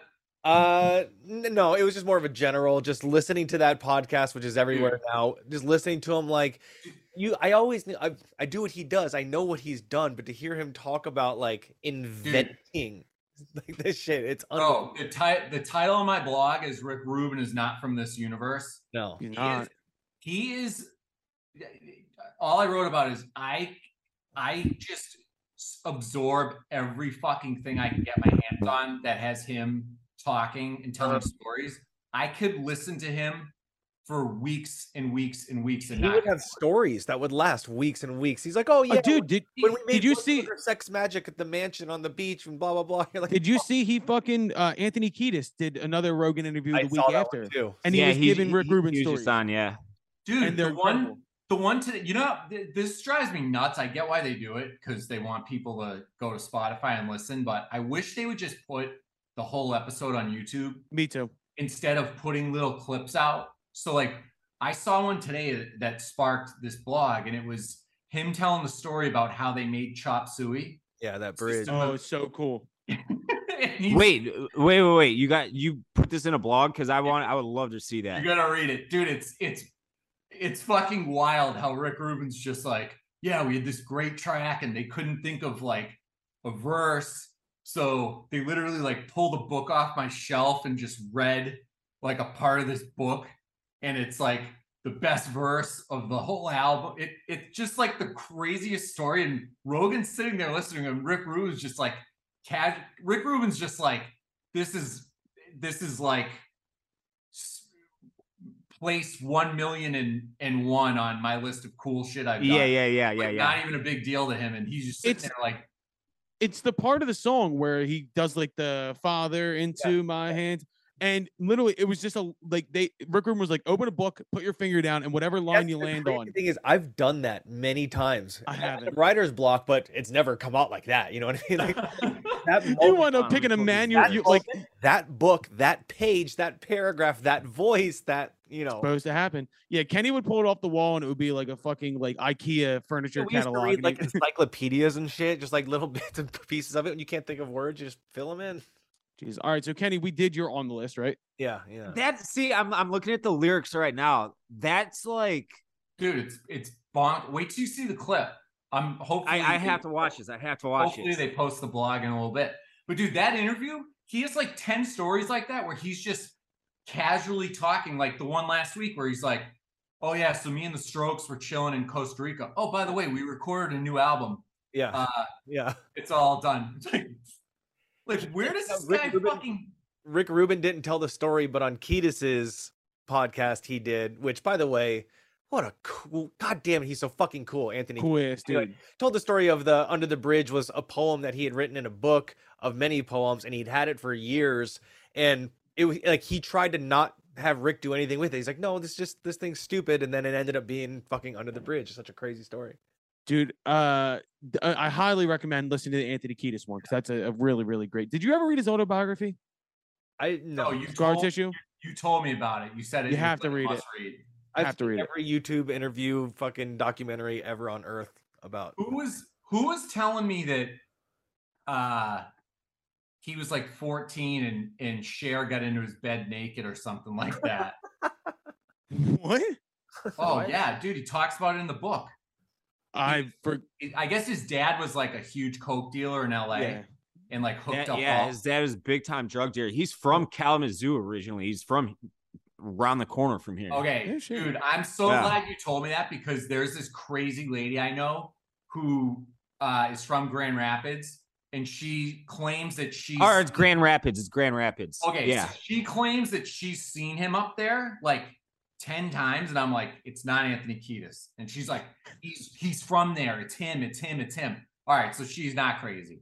He's So from he's Grand. It's either? Grand Rapids or Kalamazoo, but yeah, I, I it but might be Grand Rapids. Yeah. Anyways, his dad was a huge dealer back in the day and hooked Mhm. up all the movie stars and shit.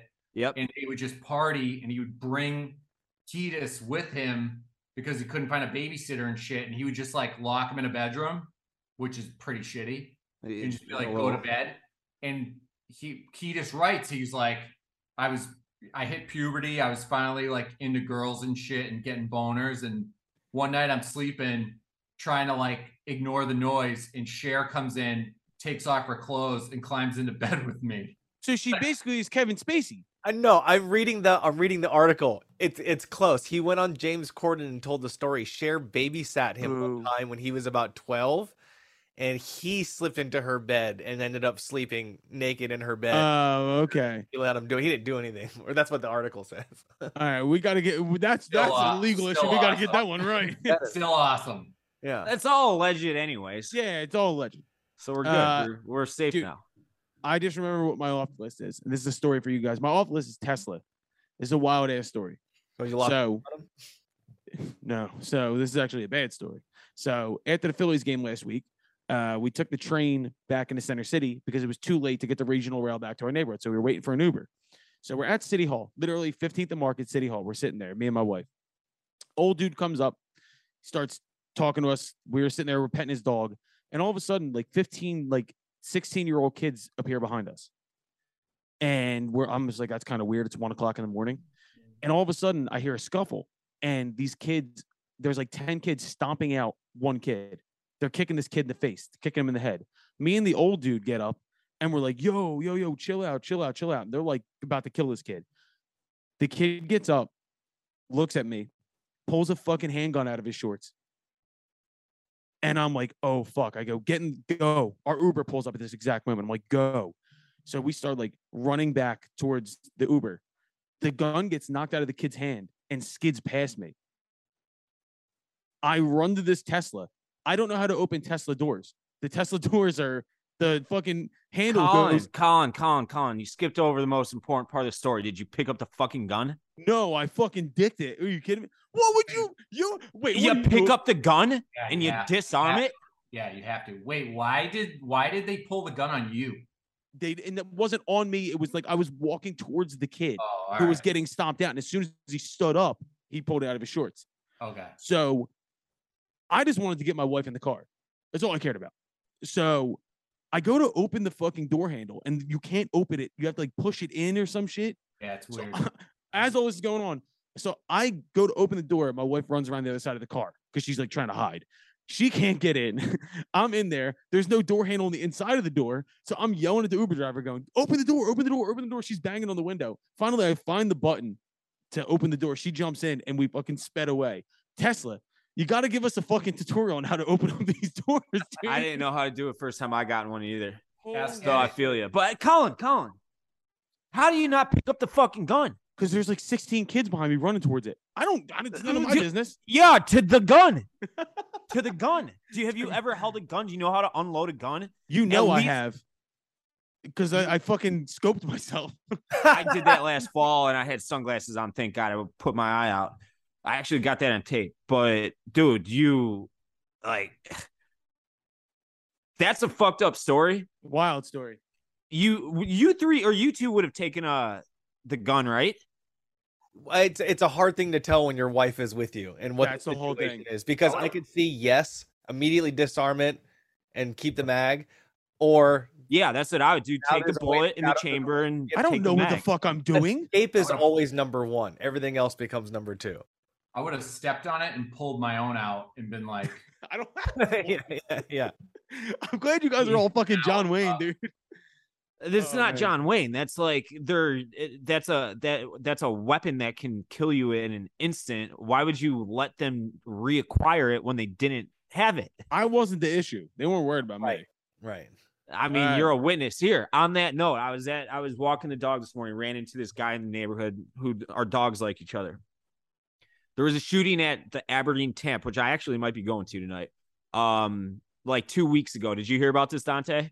great spot. Yeah, some Yeah. fucking piece of shit stopped at a stop sign and there were a full patio and they go, What the fuck are you looking at? And just Yep. sprayed the patio for no reason. So a manager got hit in the calf in in one side, out the other, didn't hit any arteries or bones. So she got lucky. She's fine and everything, was in and out of the hospital.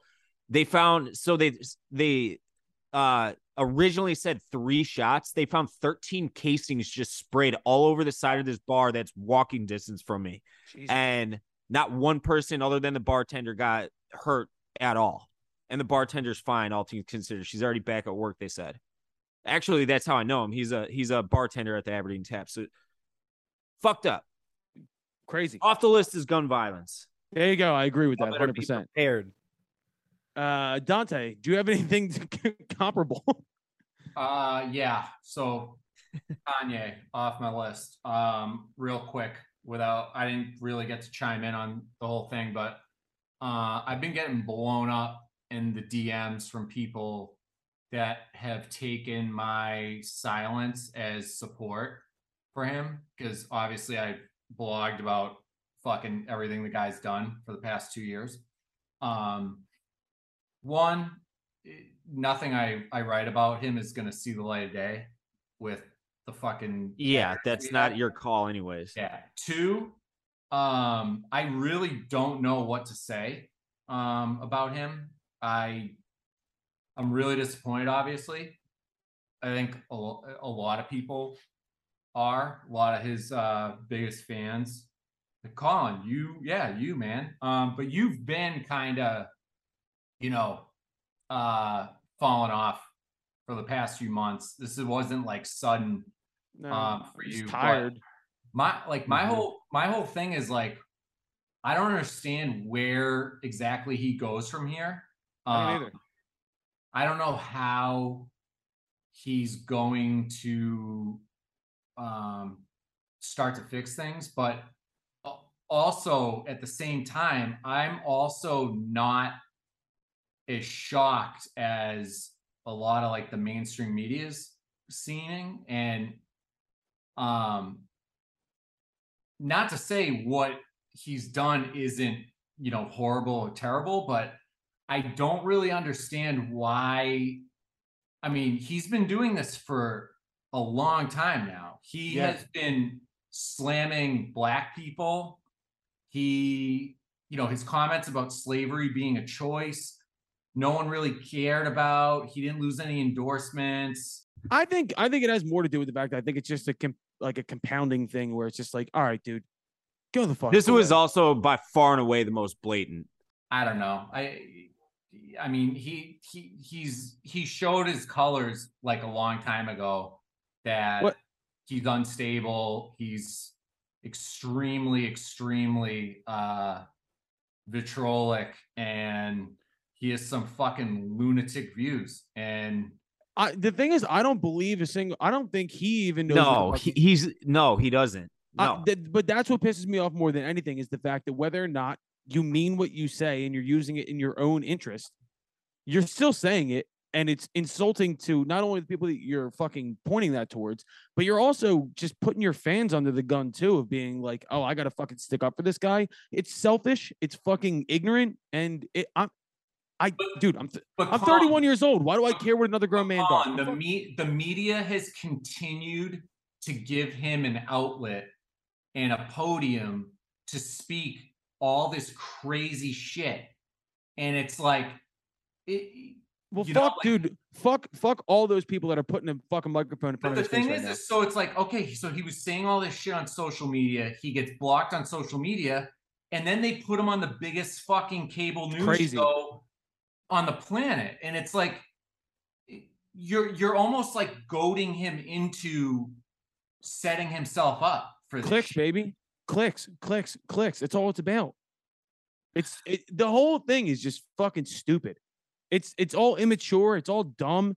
And I think everybody maybe there's a tipping point for culture where we're just like, we got to stop doing this shit, dude. We got to stop letting people be fucking lunatics like this. No, Just I mean, in all honesty, we need to stop valuing celebrities' word. Like the fact Oh, that fuck yeah. the fact that we're giving Kanye West uh, uh, a podium to even comment on this shit is like, like why? Like, who, why are we even like? He's not. He didn't fucking. Dave Chappelle, dude. Dave he doesn't know Chappelle in 2000. Yeah, like Dave, Chapp- Dave Chappelle in 2005 said it best. In, in 20 years, we're going to be asking, like, there's going to be a, a mass tragedy and people are going to be looking for Ja Rule's opinion. What's Ja Rule think about this? We fucking go to these people who don't know what the fuck they're talking about. It's all stupid.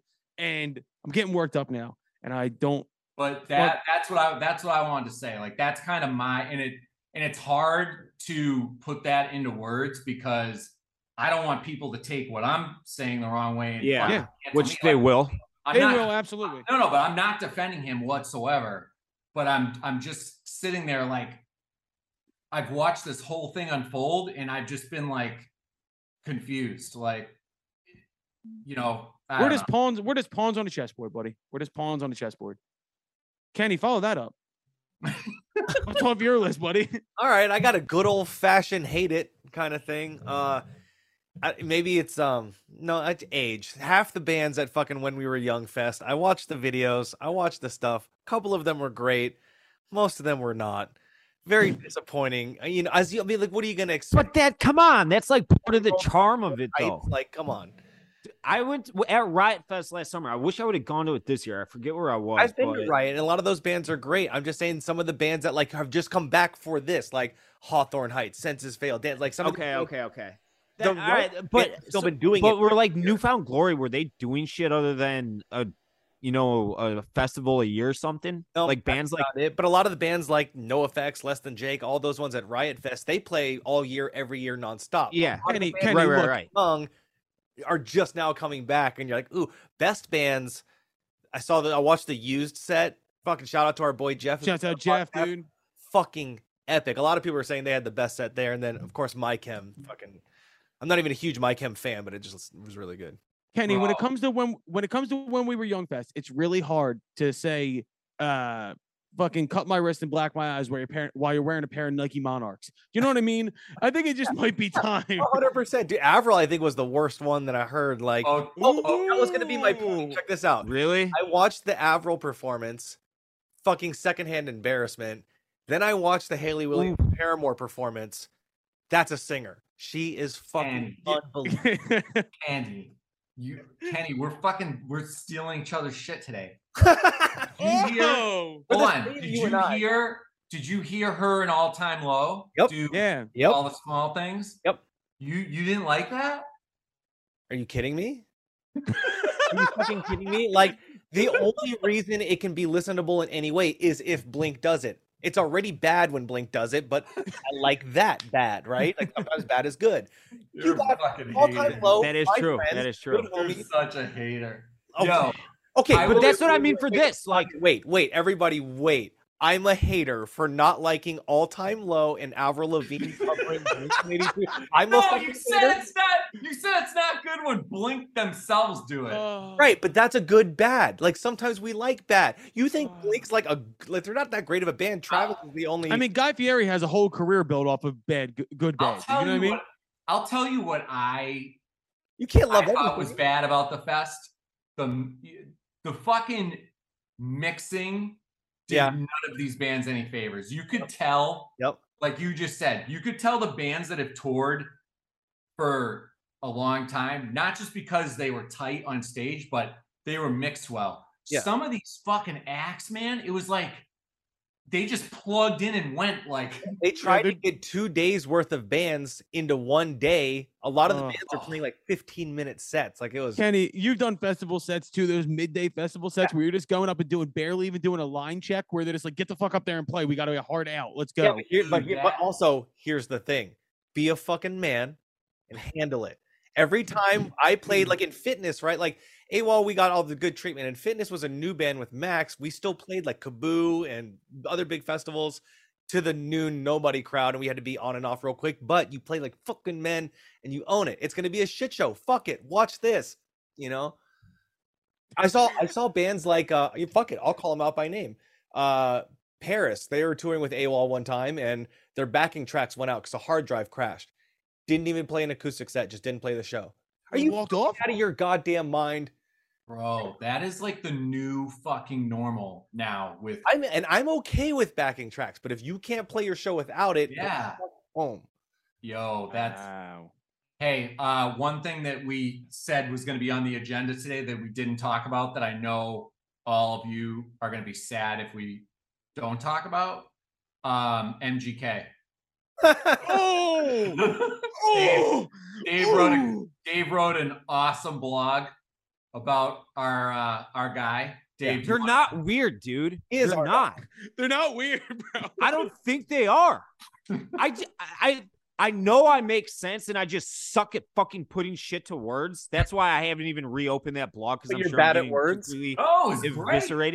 It was great. But- I swear to God, I could get a beer with Machine Gun Kelly, or and I could just shoot the shit with Megan Fox and have a completely normal conversation. And this is all fake because they're insecure because they suck at what they do.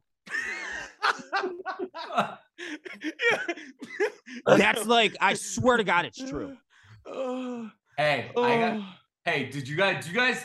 Do either of you know what he's talking about? I know. Exa- I read the blog. It's amazing. Oh, all right. Ke- I don't think Kenny has a clue. Dave, Phil, give Kenny the Cliff Notes version. Hit me, baby. It, I knew it'd be a super clickbaity baity thing, so I just fucking wrote it and I never looked at it again. But she had an Instagram post. They were in like their Halloween costumes. I think she deleted it or edited the caption because I didn't see the actual caption. I only saw screenshots of it.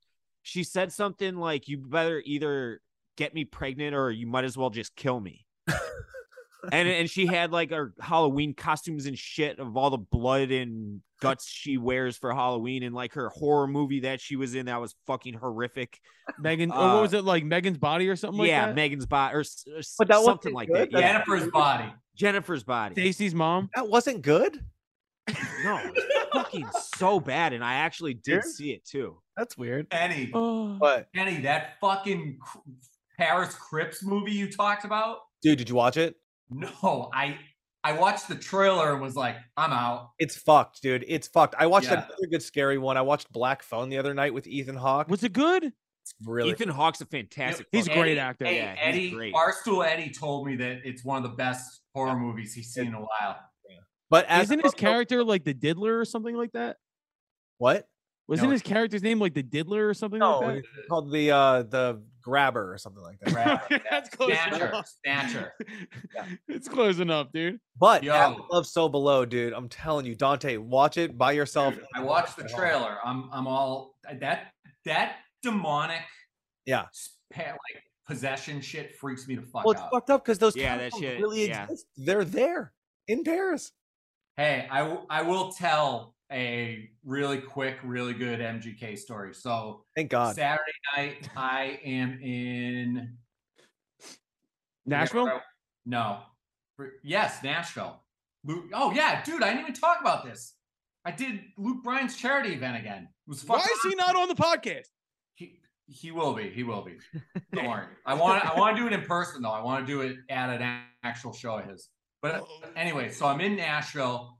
I get a I have a work chat uh, for my country bar in Cleveland, the farm, and MGK showed up there, and not like completely out of the blue. He goes to our places all the time when he's in town.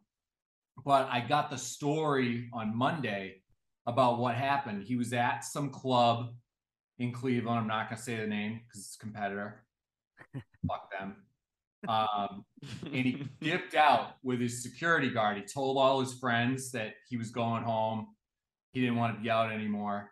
So he left them all with his security guard and he went down to the flats, got in line at the farm, which is like a mile long, had his hood on, had his security guard go up to the front and ask politely if you know he's like i'm with mgk can you like get us in the back or whatever? So he doesn't have to wait in line.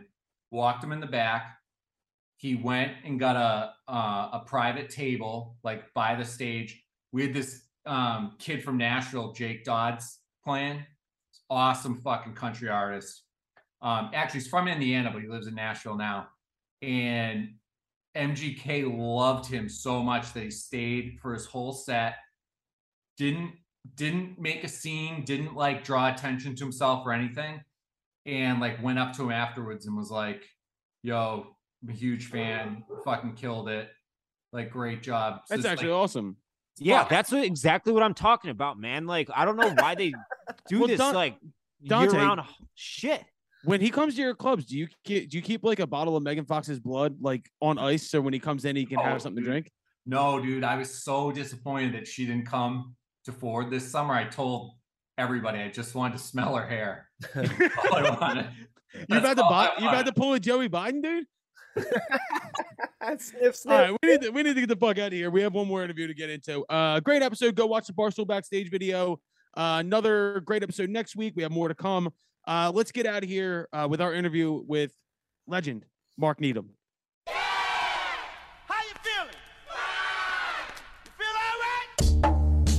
Ladies and gentlemen, on the guest list today, we got one for you sound nerds out there.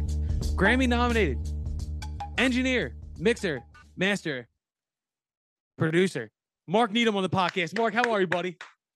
Good, man. How are you guys doing? Good. Uh, first off, how the hell do you have any time to sit here and talk to us? You seem like you're probably the busiest dude alive. I've uh, it's the past two months have just been, you know, I thought I'd made things would slow down a little bit, but I've been seven days a week, 12 out. You know, I get up at five in the morning and I'm in the studio from six to six every day. It's crazy, crazy, but better to be busy. I wouldn't know what to do with myself otherwise. I always say that. Better to be busy than to be bored. When After like three days, I start to freak out. Does nobody love me anymore? Uh, when do you think you do your best stuff? In the morning, in the afternoon, in the nights? Like what? what you know? Usually, Uh, the morning, really, I like to, I like the best. It's just uh, I usually start my mixes in the morning, and I get more into into recalls and stuff. I just get a lot done in the morning because my email's not ringing, the phone's not ringing. No, you know, nobody else is up at five in the morning besides me, so it's good. Right. Or if they are up at five in the morning, I probably don't want to talk to them because they've been up. Hey. oh my god, Mark. I mean, for those of you who don't know Mark, please go check out his credits because you know his you know the stuff he's worked on. That's like unquestionable. The list of credits is unbelievable.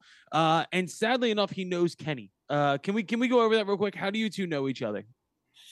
I, Red Red Bull. AWOL was signed to Red Bull. I'm not sure Mark's affiliation with Red Bull, besides being friends with everybody in the industry in the I, town. was, I produced some bands. I did Nathan Barlow's band. Twin Atlantic.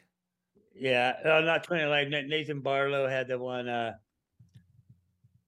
What was the name of Nathan's band on there? I forget now. I'm just picking the Yeah, name. like, Yeah, you did, head. you did an inter-party system mix and some other Red Bull stuff in the in there, but there was the Red Bull party, so we'd always one of those like I think I know who he is, he knows who I am. Hey, how you doing? Of Yeah. Hey, what's up? You know? Yeah. In fact, Mark's actually mixed. I just looked this up. I'm sure I knew it at the time, but I forgot. Mark, you mixed uh, Night Riots' "Love Gloom," which is a record that I produced, and I was like, Oh my I didn't know that. Yeah, I did. Yeah, that kind of comes back now. That's right. How much of a problem did you have in to like having to clean up all the shit that Kenny messed up? "Yeah, right." It was a bit of a struggle, you know. I worked on that for a long. No, it's just, it, it was easy. Yeah, I was Oh, using the man. girl mothership for that one. Unbelievable. This is what I'm really excited about for this interview because I'm a musician and a songwriter. So I'm on the opposite side of you guys. Kenny, you're both, but you both work in more of like the technical side of things. And we've had other people who are mastering engineers on. Uh, we had uh, Pete Lyman, who's a good friend of the podcast. Pete's an amazing mastering engineer, but I'm always intrigued by more of the technical side. So I want to go through your journey a little bit, Mark. How did you get started in all this? I uh I you know I was a guitar player. I started playing guitar when I was maybe nine or ten or something, and um, I had various bands, but I I would went to a I grew up away out in the woods in northern Northern California in Humboldt County, and I graduated. I just took I went through high school as fast as I could. I took seven solids, and I took summer school, and graduated halfway through my junior year, and went down to San Francisco with my guitar teacher, and we started a rock music school down in San Francisco, and I there was one little closet that was nobody was using, and I got a two track tape recorder and managed to snag a Neumann microphone and a little one of those little green Altec tube preamps and started a recording studio and that was my first one in 19 I don't know early 70s 71 something like that Jesus. I know a lot of people um come up with like a mentor apprentice kind of world. Did you have somebody that kind of showed you the ropes? I n- never did I've never actually worked as an assistant I just I got uh, this book called the Audio Encyclopedia, and I read that, you know, front to back like four times, and just convinced everybody I knew what I was doing. how how Yeah. long until you actually knew what you were doing? Like how long into the process did you feel comfortable in what you were producing? I mean, I don't know if I feel comfortable yet. I'm always, you know, I'm always like doubting something I, you know, some decision I made, or, but I would say by, you know, by 1974 or five, I, I we built it. We built our own 20. We built our own console, and we built our own 24 track tape machine.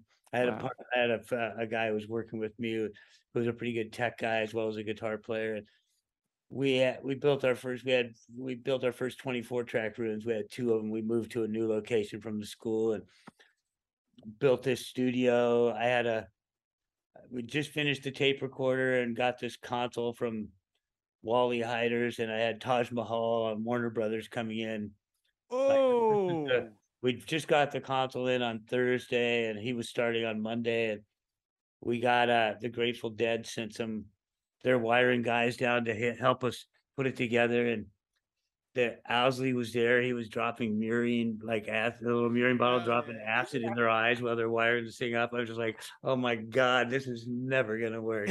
Yeah, I'm so screwed. But uh, you know, eh, Monday, you know, we Sunday night we started setting up. Everything worked great. Taj came in, you know, he he gets up really early. He came in really early Monday morning with the band. We everything set up, everything worked, and that was like my first major label album. I think I forget what year it was. It was early seventies. Oh. I was kind of like, oh yeah, I guess I I guess I know what I'm doing now. I gotta. I love Taj Mahal so much too. And I've, dude, the whole industry is fake it till you make it. You'll figure it out eventually. You'll figure out what your pocket is. So you start out with like the Taj Mahals of the world, and I looked in your credits too, like Bruce Hornsby, things like that. Like, what?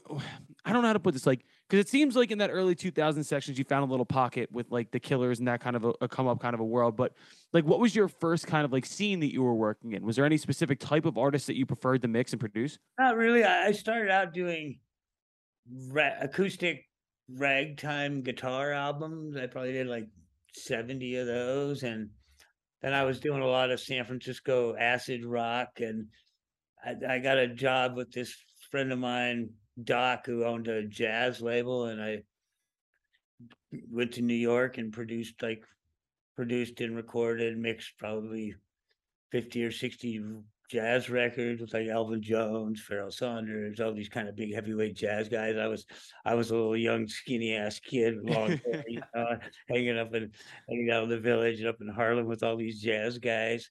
But you know, I always like to play a lot of. I li- I've always liked a bunch of different. You know, I mean, I, I was never like, this is the only kind of music I like or do. You know, um, you know, I went on to do San Francisco, I call it Chris Isaak stuff. I did all Oh. Chris's records, the Wicked Game, all that, all those.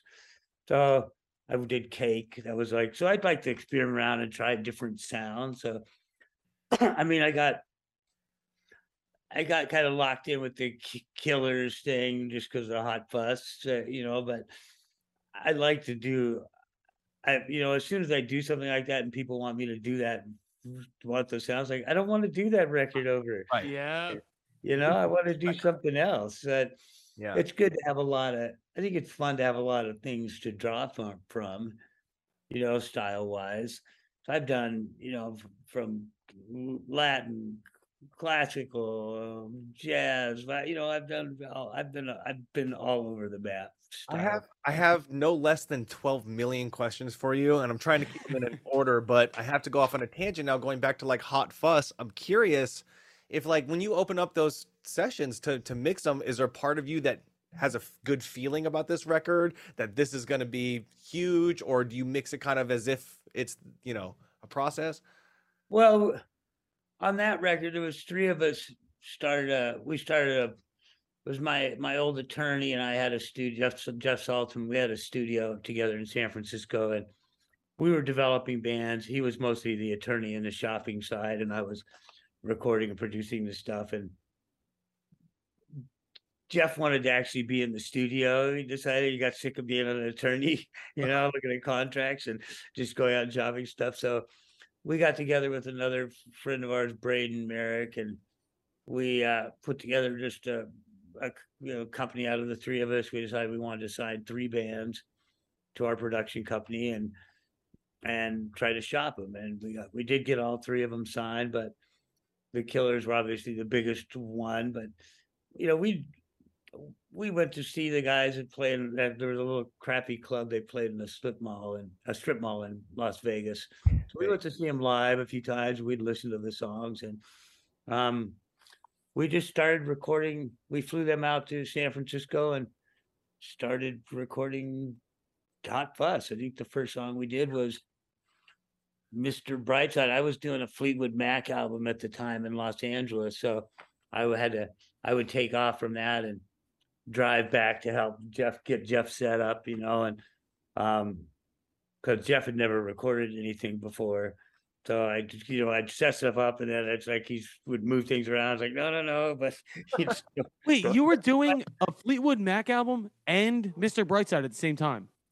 yes, Why are you talking to us? You're so much cooler than we are. but uh, you know, the I think the first song we did that I, if I remember, it was uh, Jenny. I thought it was Mr. Brightside was the first song we did, and we just mixed that. We, you know, just rec- we did three or four takes and cut, you know, cut the master together. Had uh, you know, had Brandon just do a couple vocals on a handheld 58 in front of the speakers, and then I just told him, give me give me 30 minutes, I'll put together a mix. It was on like a little I had like no plugins at all, just the the basic Pro Tools plugins and a and a little eight input Neve console we were coming back to. And And I made the mix like a mix in a half an hour, and that was the mix that I tried to remix it on my big big, big SSL console like at least six times, and the band loved that first mix that I- we a half an hour, you know. So, but I'm really interested about that song too, because I've always wondered this. I swear to God, I wonder this every time I listen to the song. The thought of starting the song in one speaker and then slowly bringing everything else in. I always like to think about intentionality when it comes to mixing and producing. Why? Why? Why was that the choice to to shoot everything to one side and then bring everything else in? Do you remember why? just because I felt like it, I don't know. I, just, I don't think about you know when I'm mixing stuff. I don't really, I don't really sit and think about what you know. I I just start put the song up and and do what you do. just you know I just kind of I just kind of go with the flow of what's happening with the song and yeah, it was just a way to get kind of some impact from that intro when the band hit in and I mean it wasn't like I didn't think you know well so so and so's left-handed we're gonna start to let you know it's like you know it's like it seemed like a cool thing to do at the It's time. funny the things that people will pick out, and the fact that it's a, a 58 in front of the speakers. You know, you hear the stories of people running SM7s in front of speakers or whatever, but then everybody thinks they need a ten thousand dollar vocal chain or whatever. Going back to Brightside, that was one of the first. I- I don't. How do you word this? I want to call it like one of the first big indie alternative songs that had like a grunge overtone to it. It was kind of nasty in like a beautiful way. And like, was that again just something that just happened naturally when you started pushing buttons?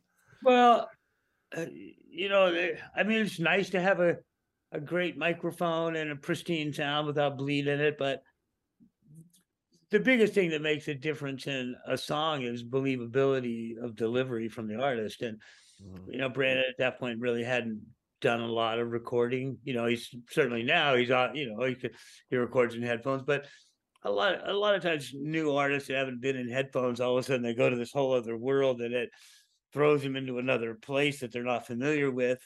Um, and you know, sometimes it's just you know, if that's if something's not working, that's always a thing to try. You know, just here, here's a microphone, crank the speakers up. But we did that with um Chris Isaak on Wicked Game. He was having uh, there's just a dynamic range and that thing was so big and um he was just not really getting it pitch wise and stuff in the headphones because it was you know he's going from so soft and whispery to so loud on those big notes and we just set a I set a uh, it's Sanken CU forty one up, which is a higher high quality mic but really directional.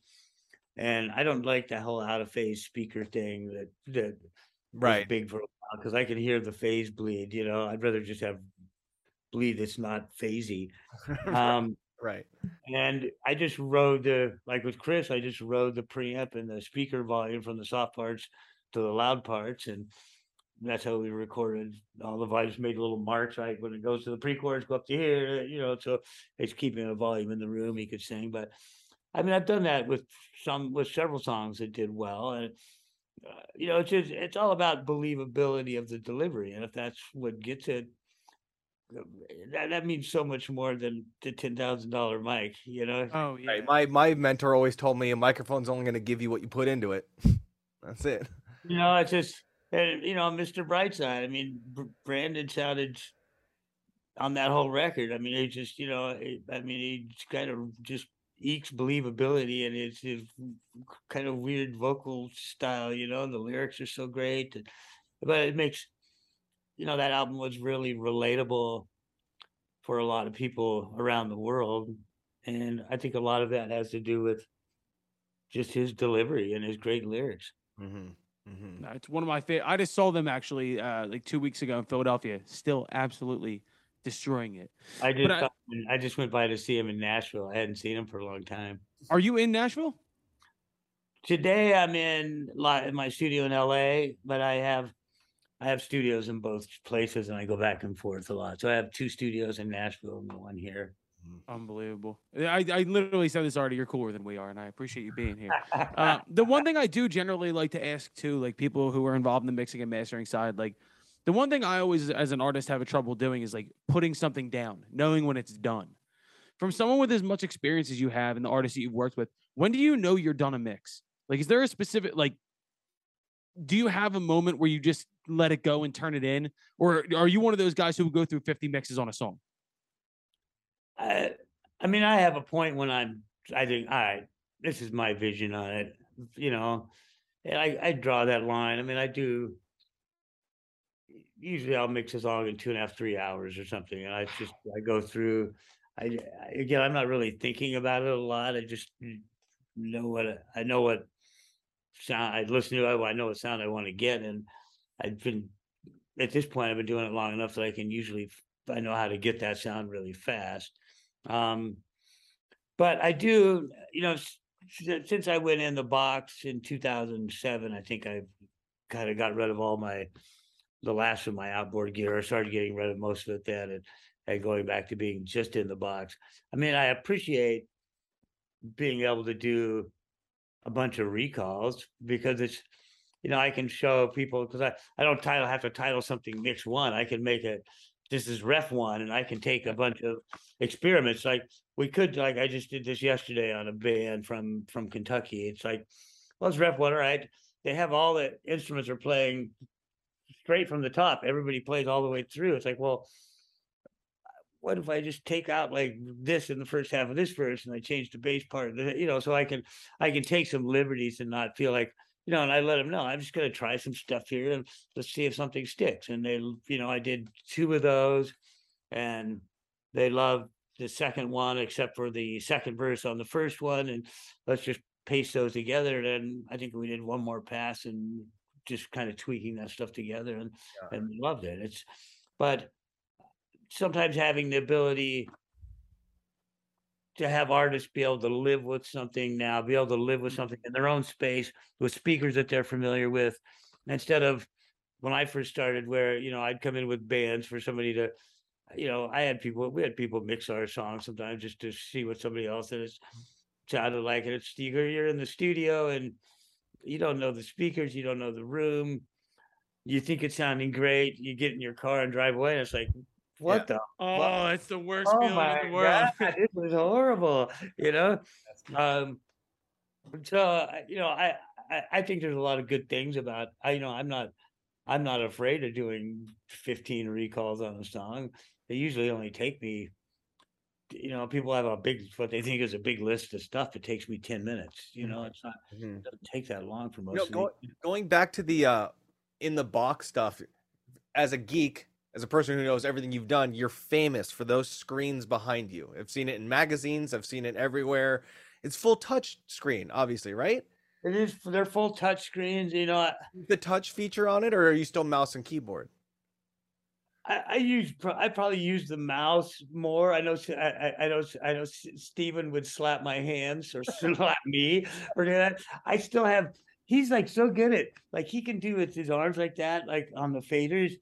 And it's like like but I just I just grew up with consoles with my wrist Yeah. planted Yeah. and then and then my finger on the fader. So uh, it's a little harder. I'm really good with the mouse, but I also love that I can just like I'm doing filters or that you know, I mean I like to be able to just be able to draw stuff on the screen. cool. Especially filter sweeps, pans, stuff like that. So cool. I, I also love this. I love these just I most of my studios have like windows. I, you know, like I spend I spend a lot of money for this wall of windows that overlook the trees in Griffith Park. Mhm.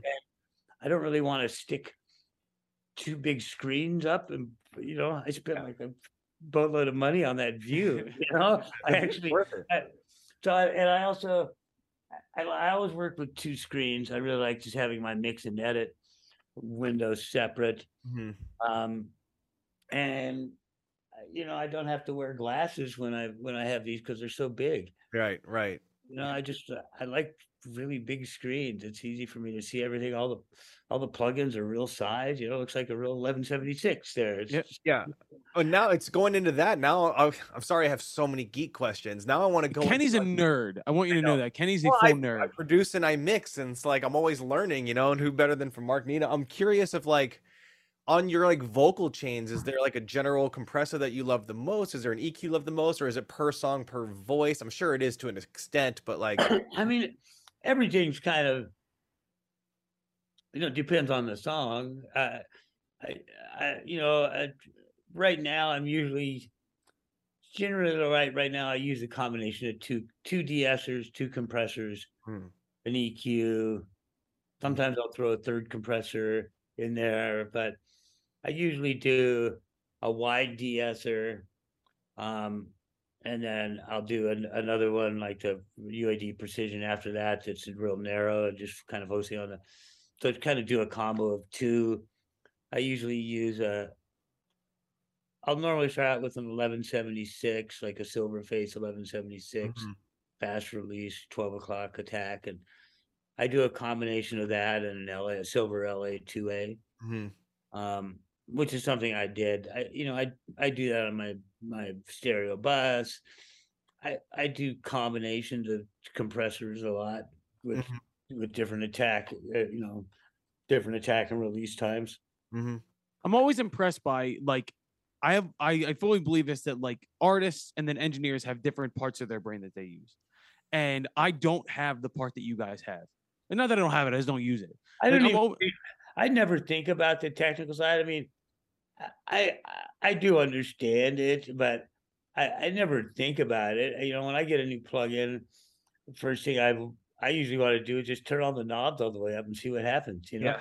whoa, whoa, that's nice. I That's great. You turn it back, turn this back, pull this band back down. You know, I'm just like, let's push this all the way up. uh, you know, um, so there's a curiosity you've always had for that kind of stuff.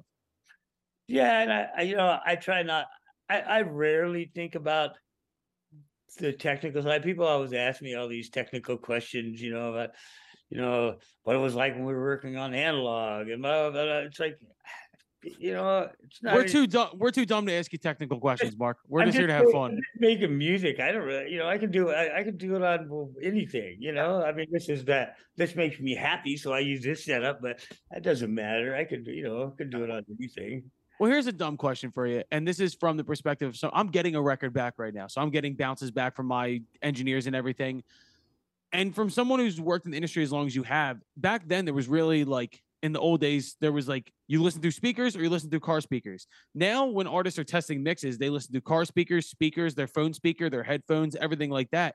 Have you gotten more requests from artists to change things based off of the different ways that they listen to music?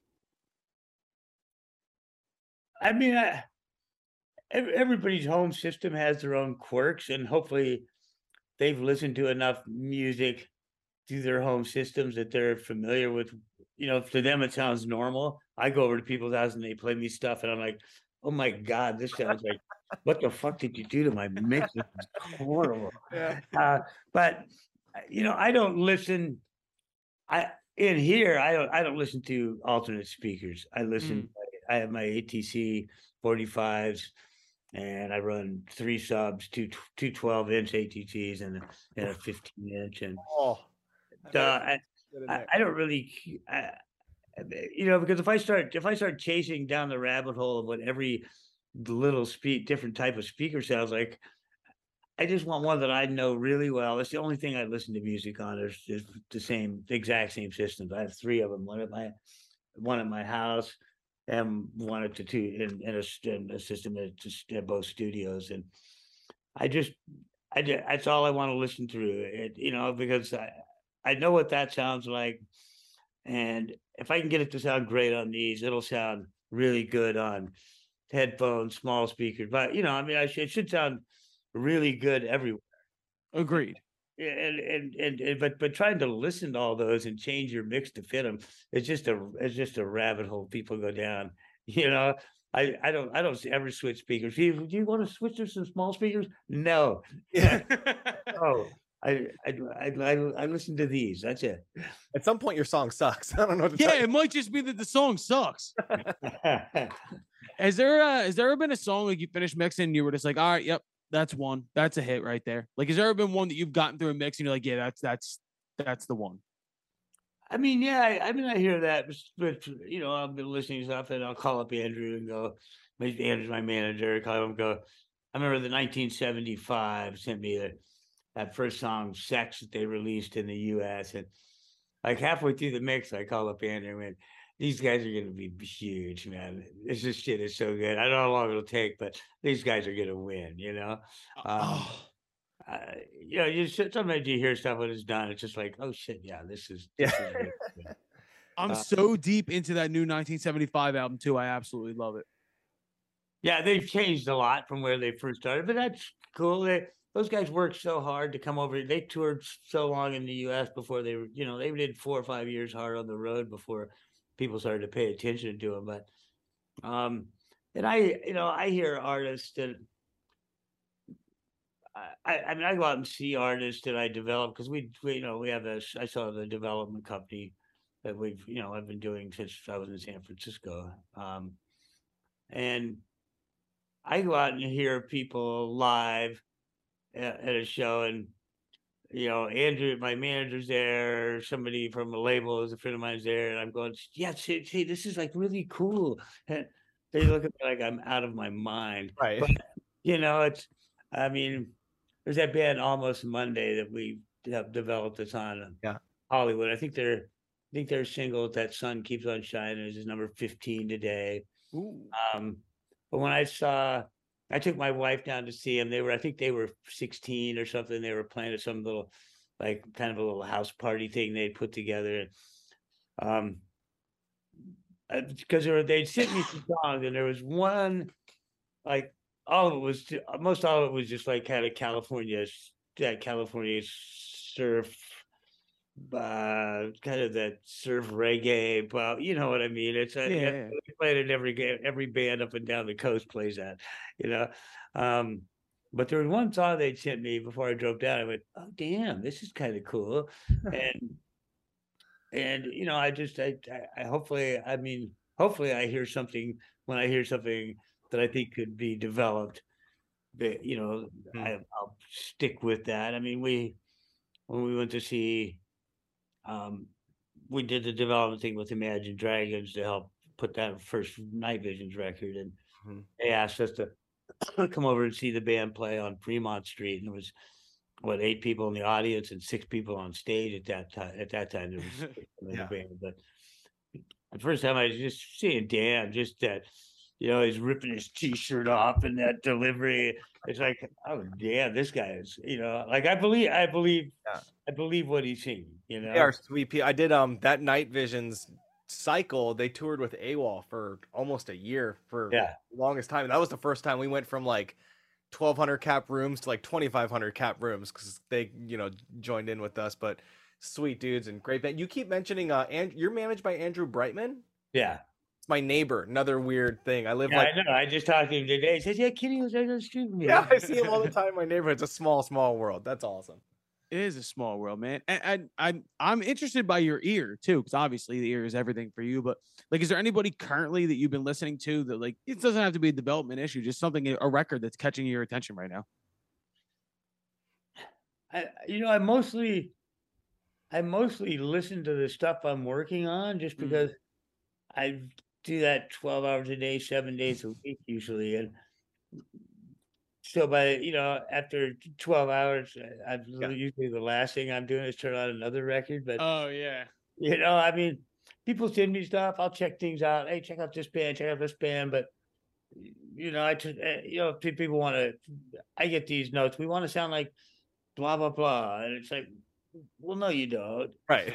They already did that better than they already, you know, they, they already did that, and they're going to sound more like it than you copying it. You know, I'm trying to I try, try to hopefully find something a little more original. You know, Uh, but do I you mean, take those nods from something. You know, so I will listen to, I'll listen to tracks people to me and like, oh, okay, well, we could go a little this direction, but maybe we mix it with this or Mhm. um, but yeah, yeah. To to to your point, I guess that you know most of the stuff I'm listening to is stuff that I'm working on. Yeah.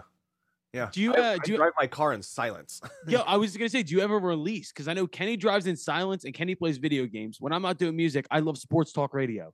Like that is my weird release. Like, what do you I'll do when do- you're not? I'll do sports talk radio. I'll do talk radio. eh, you know, I don't turn on music channels that often. I mean, sometimes I'll flip over to a music channel. Just be somebody's getting in the car with me, and I don't want to seem like too much of a like, like oh, guy, right? Yeah, I'm God. I better find like where it's actually on my Sirius XM. Where's a cool music channel? There's God, there's so many of them. I don't know which one do I, you know. Uh, well, I look cool if I'm listening to this? I don't know. So I would be even more when I start looking for for music, you know, uh, when I get off my sports talk or or talk radio. Um, Oh man, but uh, you know, I just I, I I'm like I'm working on a band with this friend of mine, uh, Shannon Forrest. He was a drummer in Toto. He has a studio oh. in Nashville. Um, we have this. We have a new kid, a new thing we're developing. That's kind of like definitely has remnants of of- of Stones and Dylan kind of, but super aggressive. Um, and and some a lot of some modern elements kind of interfaced on top of that, but just super aggressive uh, sonically and lyrically. So I've been listening to a lot of that right now, just because I'm mixing these songs and it's just something that's a project that we've been developing. It's like, damn, this is kind of cool. you hell know? yeah. But so I mean, usually I, that's what I'm listening to is stuff I'm working. So it's stuff that's not on the radio yet, and hopefully will be.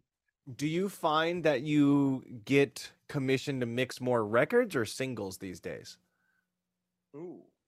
Well, I would say more s- single, although I still do a lot of album stuff, you know.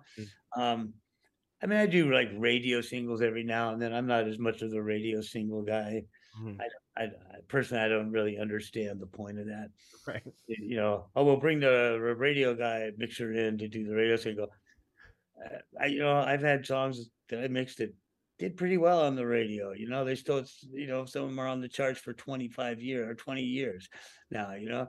Um, but, uh, you know, p- probably half and half. I'm doing a, uh, working on a double album right now with I'm doing with my friend Kent Wells and and Dolly Parton doing that. So it's like a double album we're working on and. It's Um. I have a, I have, I've done a several uh, like full albums. I would say in the past, past three, for probably three months. I've probably done ten albums, at least full albums, producing. How them. many songs do you do a year? Do you think? Uh, on the average, maybe between mixing and producing, three hundred or something. Maybe sometimes more, sometimes less, but definitely in the hundreds. You know. Oh my god. Holy fuck! Yeah, And I'm the, I'm the dumbass who said, "What have you been listening to?" yeah, yeah. It's What do you think I've been listening to?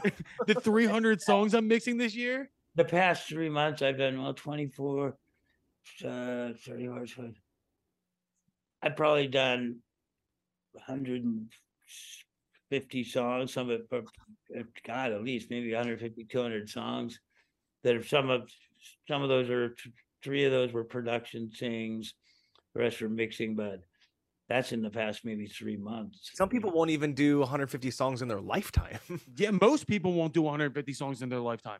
Nutty. I do, I do a lot, you know, it's the mixer, it's a little less, you know, the production thing is a little more of a commitment. I don't do as much production unless it's something I really dig. And I think this is Mhm. like this is gonna be fun and cool. And we're I have this guy IJ Quinn that I'm working with right now. Um that we've been kind of uh, back and forth on this record. We're about 18 songs into this album. Um but I should the first time he brought me in the demos, I was like, holy shit, yeah, I want to be part of this. This is That's awesome. so cool, you know. Um, but yeah, I mean, I've done. I don't know in my lifetime, 20,000, 10,000, 20,000 songs or something. oh my god. Fucking Christ. But you got- mixing, you know, mixing, I've mixed really fast, and it's not that it's not that. You know, you're not married like you are when you're producing Right. writing a song with somebody. So that's why I don't do it. That's another reason I don't do as many of those because it's man, it just takes it out of you. You know, it's like you got all the guys in there and you never like if I'm mixing a song, I'm usually by myself. If I get tired, I'll switch to another song or I'll just lay on the couch and read my book for 20 minutes. That was me for there was a stretch of like 2012 to 2018 where as a songwriter and producer I was doing like 250 songs a year but with different groups of people every day different personalities different requirements different borders. Oh, borders man, it just, it sucks your brain dry, oh, man. It's Oh, Oh, like, Adam, and then you're trying to be as creative as you can for each person but you're like dude my brain is fried right now yeah. yeah Do you have a pre- do you have like a preference or a specific love for either mixing or production? Because they are two different sides of the thing. Like, would you rather be on the production side, or do you just have this ungodly talent for mixing? Do you have a preference? I like to do both, but I don't produce as much just because, again, to, to mentally it starts to just you know I, I I feel like get sucked into doing the same thing over and over more, and it's just the time constraints on it. Also, you know, so I'm a one point, I'm a point mixer, but I get three Mm. points for producing a record, and it takes you well, it takes you a month or two at least to produce a record. Sometimes I've worked on records that took a lot, you know, months and months and months. But uh, you know, if just playing the odds game, if I'm mixing stuff and I get one point on it, and the same amount of times it takes to produce 10 songs, I might mix s- s- 80, you know. Right. exactly yeah numbers game that's great So it is a bit of a numbers game too, but I I like mixing. I you know I like the the solitaire. You know I like the sometimes the solitary thing. Just just me in here. The sun's just coming up. You know I see the some birds waking up out there in the trees, and you know you're just kind of listening and getting into a song and figuring out a way to approach it that's cool. Uh, you know I like I like both, but I don't know if I have a favorite. I probably I spend more time mixing, but I still like to produce as well. I like arranging songs and trying to, and I, you know, the development thing is big. Is still a big part of what we do. You know, we have one band. I think we're just hopefully getting signed this week from Minneapolis. Um, I have three more kind of development things that I'm doing right now. So those I'm always involved um production as well. Um I like I always like the high of finding finding a new cool band and you know if you can see them go from you know 80 people to 20,000 people in a year it's just like damn So gratifying. I Yeah. believe this somebody got what I was talking about you Like know? I told you. I think I might need a Mark Needham in my corner, dude. This guy has the right idea. saying, get in. Oh my god. Well, Mark, dude, this is honestly, this has been so freaking cool. When Kenny brought this up, I was like, this has to be done. well, thank um, you guys for reaching out man Dude, just a depth of knowledge. Everybody, I don't even have to tell people to go listen to what you've done because everybody it. already does. They already heard it. Um, is there anything big that you have coming out that you might want to talk about, or can you talk about? Is my question. Like something you've been mixing or working on. there's one I can't talk about that I think is going to be really cool. Um, um, that should be out next year, but I'm I'm not supposed to say what it is. Right. Um, but you know, some other cool things. We have this this this uh th- this kid that uh, Shannon and I are doing together. This guy Judson uh, McKinney. I think that one's going to be. I think it's going to be really awesome. I've got. Um, we have a band called uh, Broovy, with young female singer, nineteen, kind of rock, super edgy rock, but pop. Good- You know, the melodies would be somewhere between rock and pop. I think big hooks. Um, I'm really excited about that. We're just kind of in songwriting stage right now, and we got one two weeks ago that was like, oh yeah, all right, this yeah, we need if we get five more of these, we're golden. Yeah. There So- it is. so I have- funny. I almost just tried to. Tr- we had a, we had a producer on here, and I won't say who he is, who accidentally last year uh, blurted out that he was working on the new Chili Peppers record that nobody knew existed. And after the thing was done, he was like, "You have to, you have to delete that. I'll get murdered. You cannot put that out." And I was like, "Oh, all right, maybe we'll keep it in, maybe we won't." But you're too much of a pro. You were like, "I can't talk about the one that I can't talk about." Yeah, I, I don't do I won't I don't sign NDAs with people. I get banned trying to give me to sign NDAs. Like, yeah, sh- shut up. I've been doing this a long time.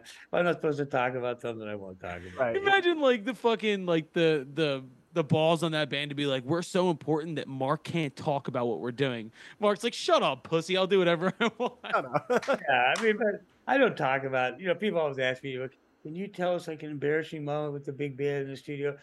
No, no, I don't. You know, I don't really do that. You know, I mean, it's it, you know, it's you're working on an album for a year with say some unnamed big band with with a guitar player and female singer who fight a lot and we're Mhm. boy you know but you know not not not to name names but you know it's like stuff happens in the studio and sometimes arguments so i'm maybe i'm involved with the arguments you know um and it's not stuff i mean that's just stuff because the tensions you know we're in the studio for a year straight working on a record a double record and you know shit gets tense sometime and that's all right that's part of it what happens in the studio stays in the studio. Goddamn right, dude. That's how it has to be. And apparently, Mark is the kind of guy you want in there because he'll keep your secrets. and I like lips sink ships, man. Goddamn right, dude. Mark Needham, this has been an absolute pleasure. Everyone, go so turn much. on the radio and listen to Mark's music because it's fucking everywhere. So, Mark, it's a pleasure, man. thank you guys for inviting me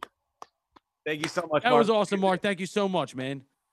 all right guys yeah you know uh yeah i'd love to hear what anything exciting you guys are working on you know I'll email you some fun stuff we got going on.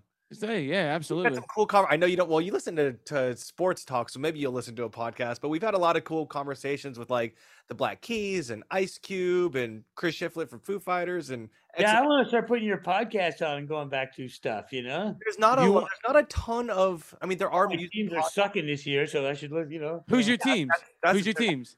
I well, I, I'm I'm a Rams guy, kind of here. in Ah. It depends if I'm in LA or Nashville. You know, I mean they're doing okay, but it's early still. You know, Hey, Mark, since you're in Nashville, do you know Joe Costa by any chance? I do know Joe Costa. Joe Costa is like my Nashville dad. He uh he does my records down there. Joe is a fucking great guy. I love Joe to death.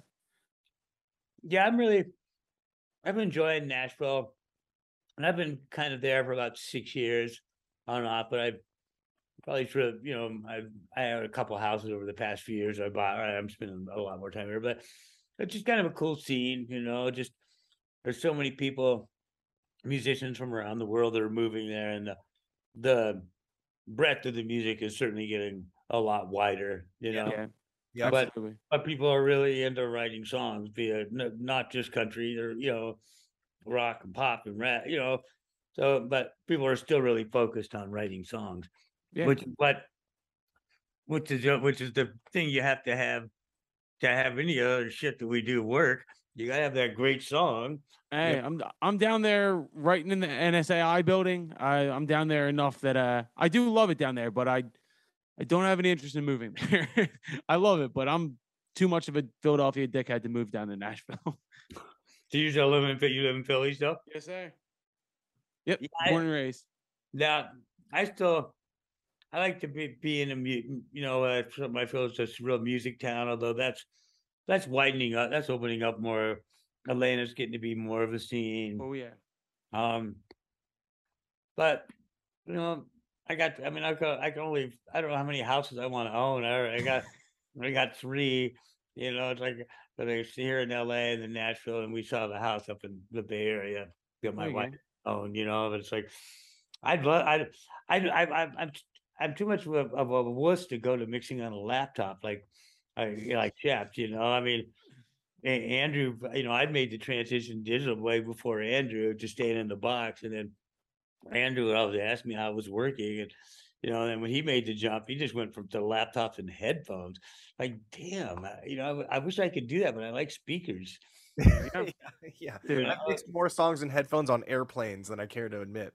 If I, you know, if I would just go install a, a laptop and headphones, then I could just go. I could be everywhere, you know. Each.